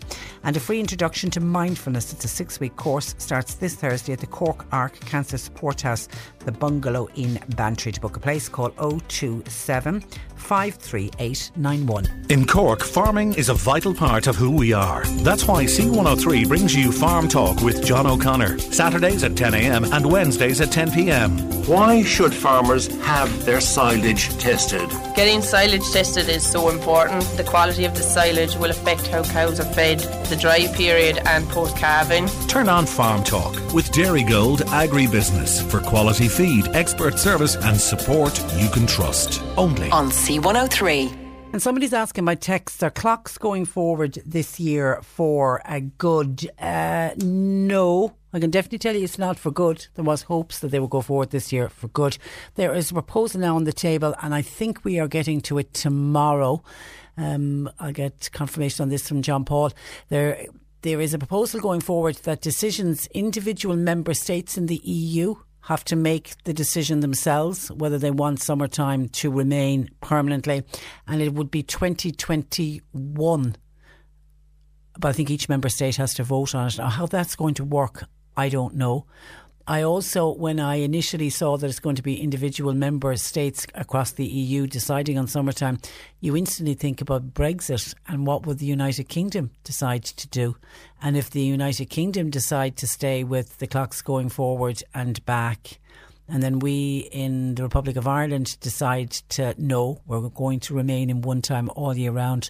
Could we have a situation on this little island of Ireland where you'd have two different time zones? There would be a different time zone in Northern Ireland because they'd fall under the United Kingdom than we'd have down south. And even just even just commuting between Ireland and England and doing business between Ireland and England, even though I know people will say oh, well, post Brexit there won't be a lot of that going on. But I don't know. So I don't know where it's it does seem to be all up in the air. Initially when we were doing interviews on this and talking about this, it looked like that it was going to be an EU decision and an EU led decision that all of the parliamentarians would decide in the EU that yes, this was a good idea and no, this wasn't a good idea, and then a decision would be made. And it was very much leaning towards the yes. I mean, I think you know, the reason why we put the clocks back was done in a very different era when we didn't have light and when we needed to have more light and the farmers needed to have more light in the morning times. And there was you know there was a whole reason for it. And, and it was also linked in with the first world war. And but times they are changing and we don't need to be doing it anymore. I think everybody accepts it's a kind of a dated phenomena that we do in putting the clocks forward and back. So everyone was happy enough for whatever you know for the decision to be made. But now it looks like that what the EU, the MEPs have decided is that they will leave it up to individual states. So, as I say, we're hoping to do something on it tomorrow. I'm just waiting on, on confirmation with uh, John Paul. Uh, so it is something, but but definitely the, the answer to your question is no.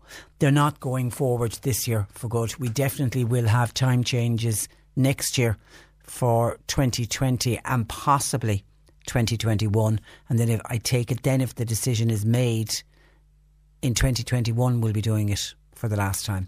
1850 333 103. Now, the contractor working on the Ring Road near Clonakilty, which has been closed for the past eight months, has just applied for a one month extension to the road uh, closure.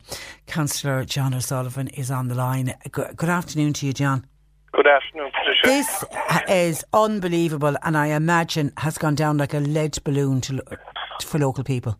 Oh, absolutely. I mean, we, we were just notified at the end of the meeting yesterday morning, and uh, to be honest with you, I got such a shock because I had just put a request to the executive that, that ring holding a street party on the 22nd when the road would open, and I was asking for Cork County Council to make a contribution to support it.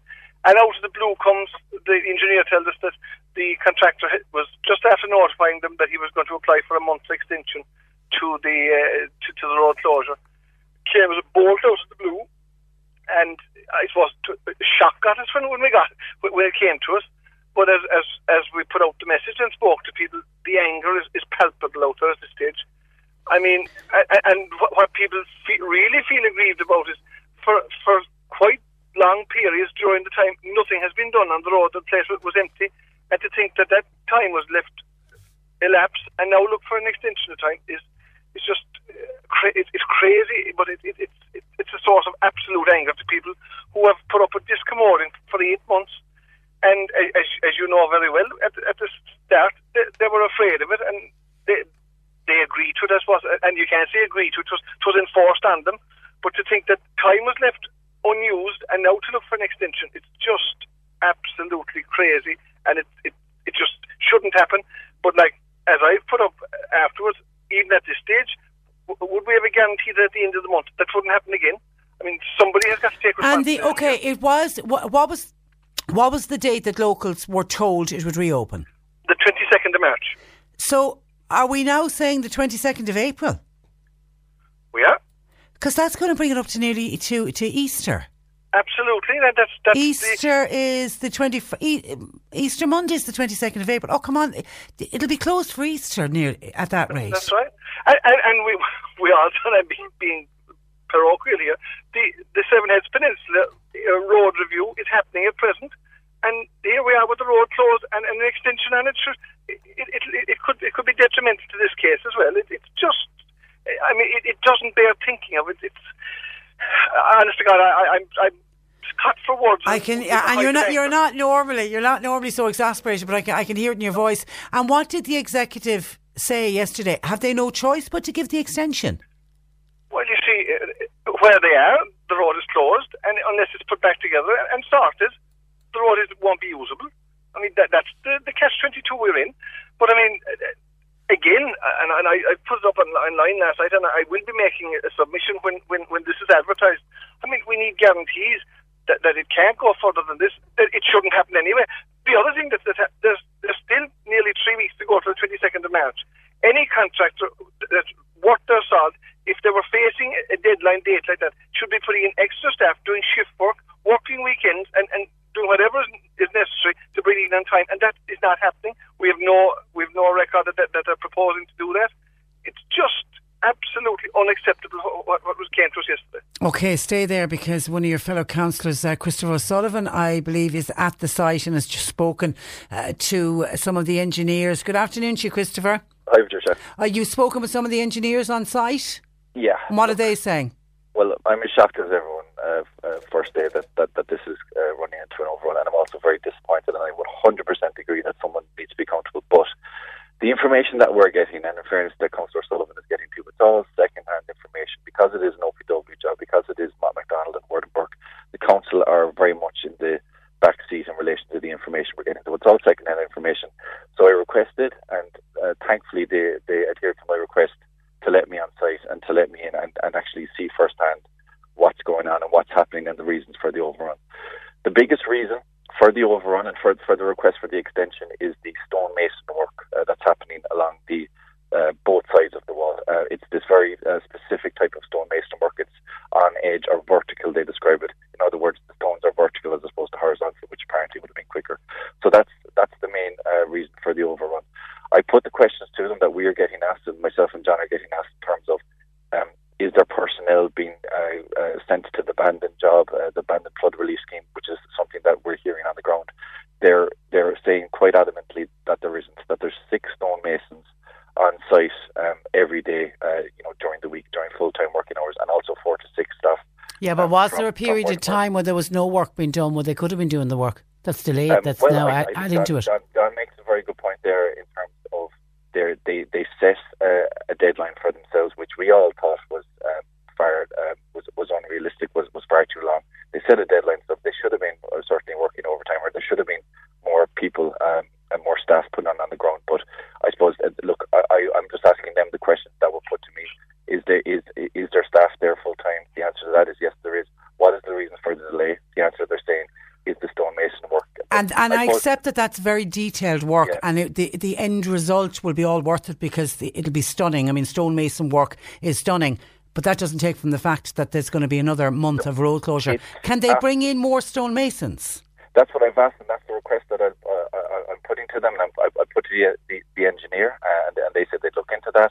But the bottom line, I, I 100% agree, and I want to say categorically that this is unacceptable, and someone needs to be held to account. And the whole thing in, here is that the OPW are sitting above in their ivory towers, and they never have anyone here on the ground. Uh, Ward and Burke and Mac McDonald do have people here on the ground. There are some local staff. There's about six local employees employed with, with Ward and Burke. But it's the OPW here who I would very, very much point the finger at. We told them, we flagged this, we flagged that this would be an issue, constantly leading to overruns. Not just this, and I think what's, what's getting people very frustrated is you have the work on the N71, which is separate to this, which ran into a nine month, a nine month overrun. And then concurrent with this job here that's running into a month overrun, and you've had the peninsula and the Ring Village and businesses um, seriously put out for a long period of time. I Shocking. can understand the frustration, which is why I went down. I wanted to get answers. I wanted to get it from the horse's mouth. Now, I will say this, and if I can give any, I suppose, um, bit of positivity or, sh- or light at the end of the tunnel, they did say that the extension was to remain on the cautious side, and they expect that the works will be completed well within that extension. That's the Okay. only thing I'll say Let me just let me just back in. before. Just let me back in John for a sec. John, is there any fines in place if a contractor overruns? we, we discussed that at a meeting, and Christopher, Christopher brought it up uh, when, when the overrun on on the N71 was mentioned, and we were told very clearly that the number of contractors are very scarce at this stage, that getting people to do the work is, is, is a big issue, so that they're saying that fines can't be taken because contractors could wait, walk away. But I mean, I, my, my take here on this, and uh, Christopher on- on the ground there takes it, that between now and the 22nd of March, which is supposed to be closed, there, there are a number of days that they could work overtime. They could work shift work if, if, if push goes to shove there, and they could at least minimise, maybe a week would do it or whatever. Uh, closing out two months, going out to Easter in in in tourist season, in, in the springtime of the year when agricultural work would get going as well, is just not acceptable. Yeah, there's a bit there's a bit of stretch in the evening, and there's Saturdays and Sundays. Yeah, yeah. D- Uh, like- Christopher, did, was any of that mentioned? No, again, I put in the request. I I mentioned um, running overtime, and I mentioned the extra staff. I mean, in fairness, the engineer who did accede to, to, to, to me visiting the site, which I'm not sure if it was a, a protocol or not, but in fairness, he, he did let me in, and I have got some images of the progress on the work, which I will be posting on Facebook to let people know Okay. exactly what's going on. But I will say this again: you know, Minister Boxer Moran came down here to sign the documents with great um, fanfare and appraisal, and he hasn't been seen since, and no one from the OPW has been seen since. And it's Yeah, but is that standard? we, we need to point. We need no. We, we need to get them on the ground because they are. Um, in the end of the day, they are the people who are who are tasked with a full prevention, Okay. and they haven't been seen since. I don't think that's good enough. All right, okay. Listen, keep us posted, uh, gentlemen, and thank you for that. And uh, thanks uh, for joining us on, on the programme. Uh, Councillors uh, John O'Sullivan and uh, Christopher O'Sullivan with the very, very disappointing news that the Ring Road near Clon will remain closed. Closed, it's looking like now for another month.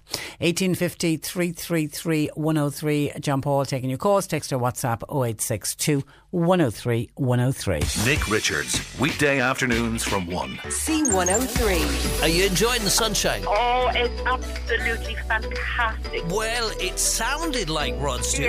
Yes. Yeah. D- do you think it was Rod Stewart? Yes. Let's see what happens when I push this green button, will we? Okay. Hi, um, just wondering, is the answer to that quiz solitude? Now that's a bit deep, isn't it? Hello. Hello. Aren't you good? I know, I'm clever, aren't I? I like your show. C103. This is the Cork Today replay on C103. And uh, Joe Heffernan uh, joins us on this uh, Tuesday afternoon. Good afternoon to you, Joe. Good afternoon, Patricia. And you are very welcome.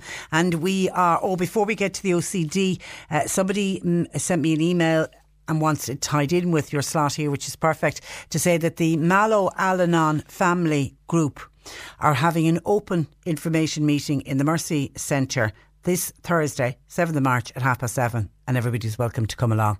So that's the Al-Anon family group. So that would be for for anybody living with somebody, isn't it? Yeah, yeah. Who, anyone who is affected by another Affected person by. drinking. But there's a little bit of a dilemma there. Um, uh, I, I had that information too, but it was for tomorrow night, Wednesday the 7th.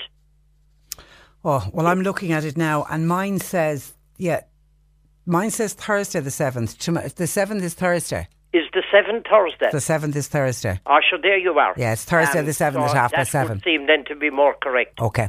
Since right. uh, there was only 28 days in um, February, my old watch hasn't caught up at all.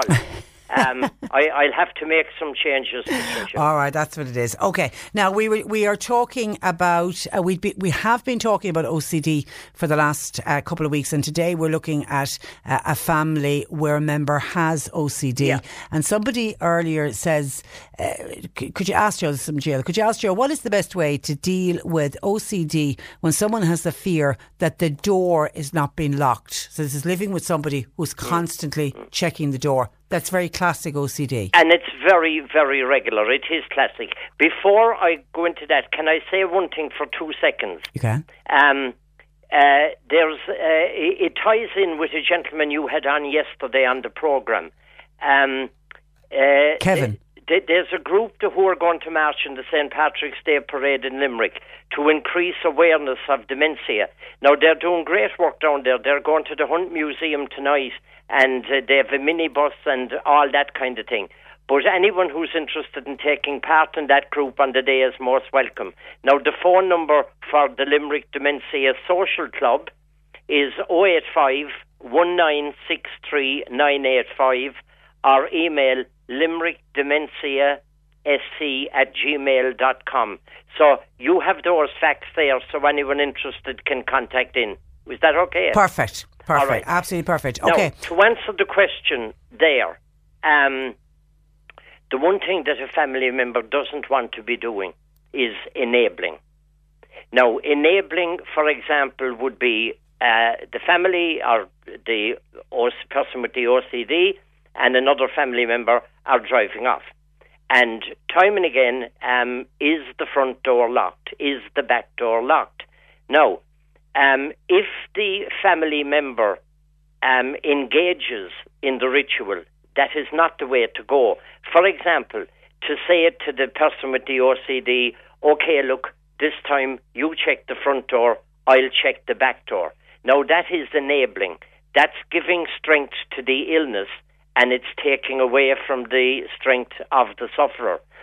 So the the the approach is to be cruel, to be kind, and say, look, that is absolutely ridiculous.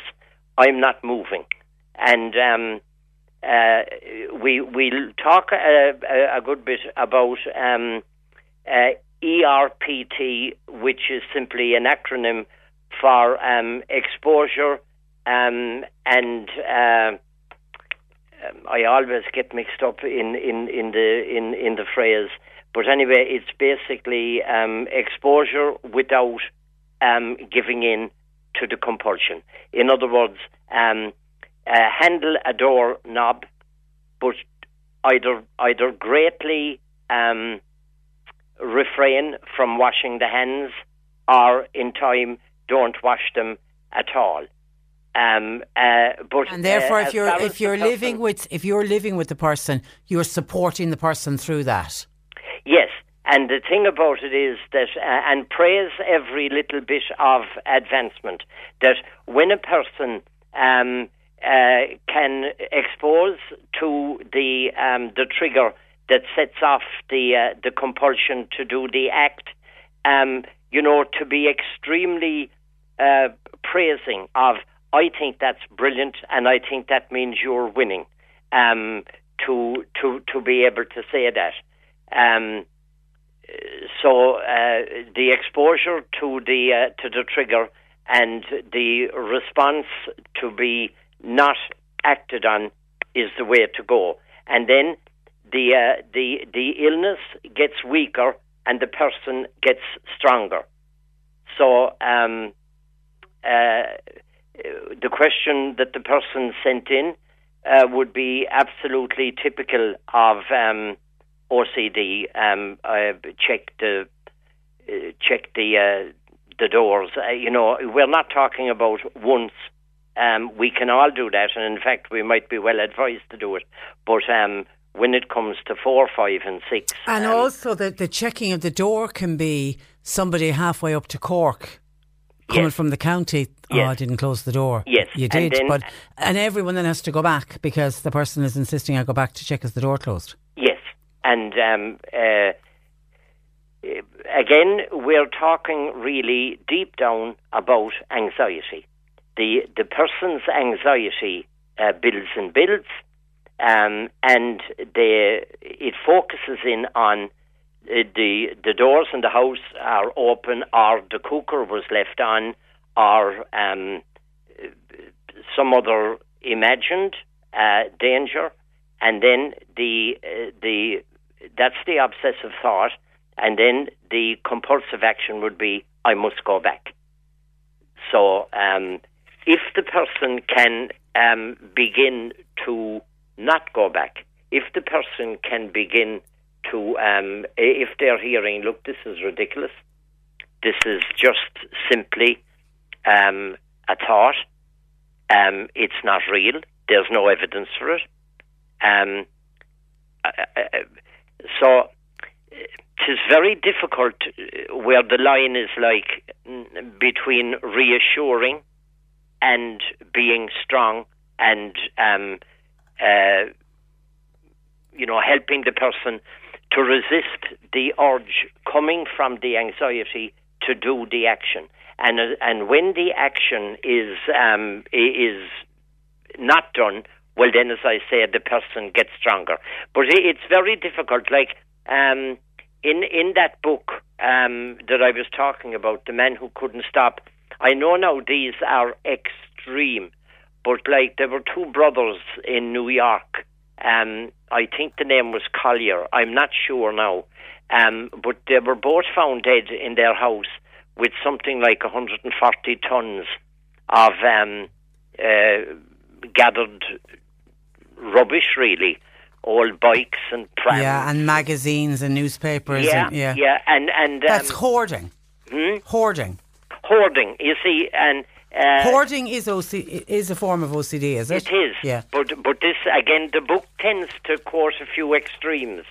Um, now, both of those men died, um, and um, it, it took the the fire service in New York. It took them hours upon hours to get in and to find them. My God. And uh, and now one of them was a lawyer, and the other was an accountant. Um, they were clever, intelligent, Intelligent, people, yeah. but this thing took over. And who appear to be living very normal lives and getting on with their lives. Well, they became a bit famous.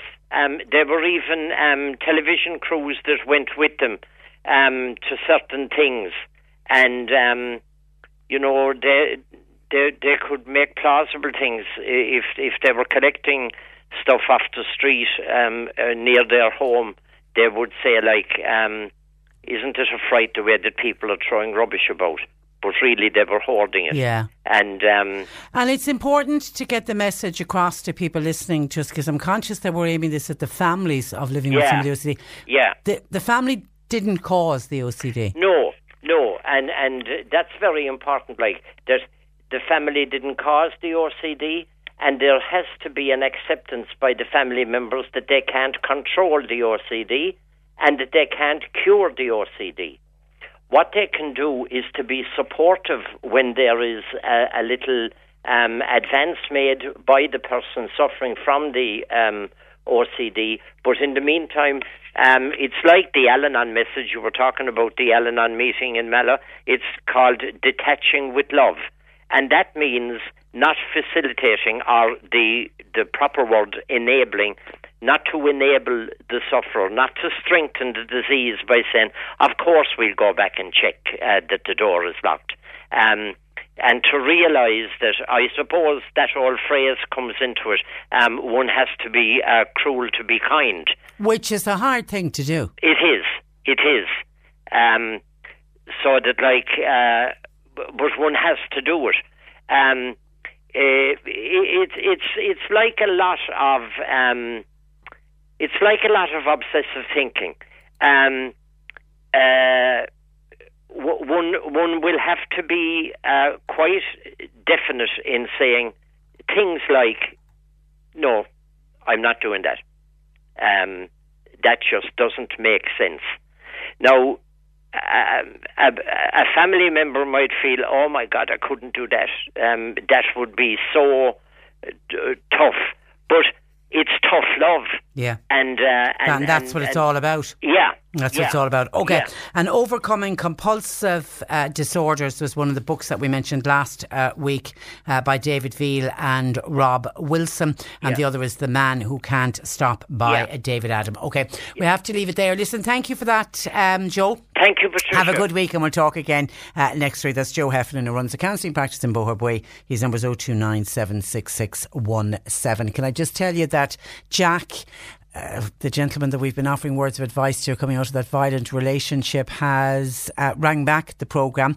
Uh, he's in work listening to the radio and he's in floods of tears uh, and he's very thankful for all the advice that is coming in.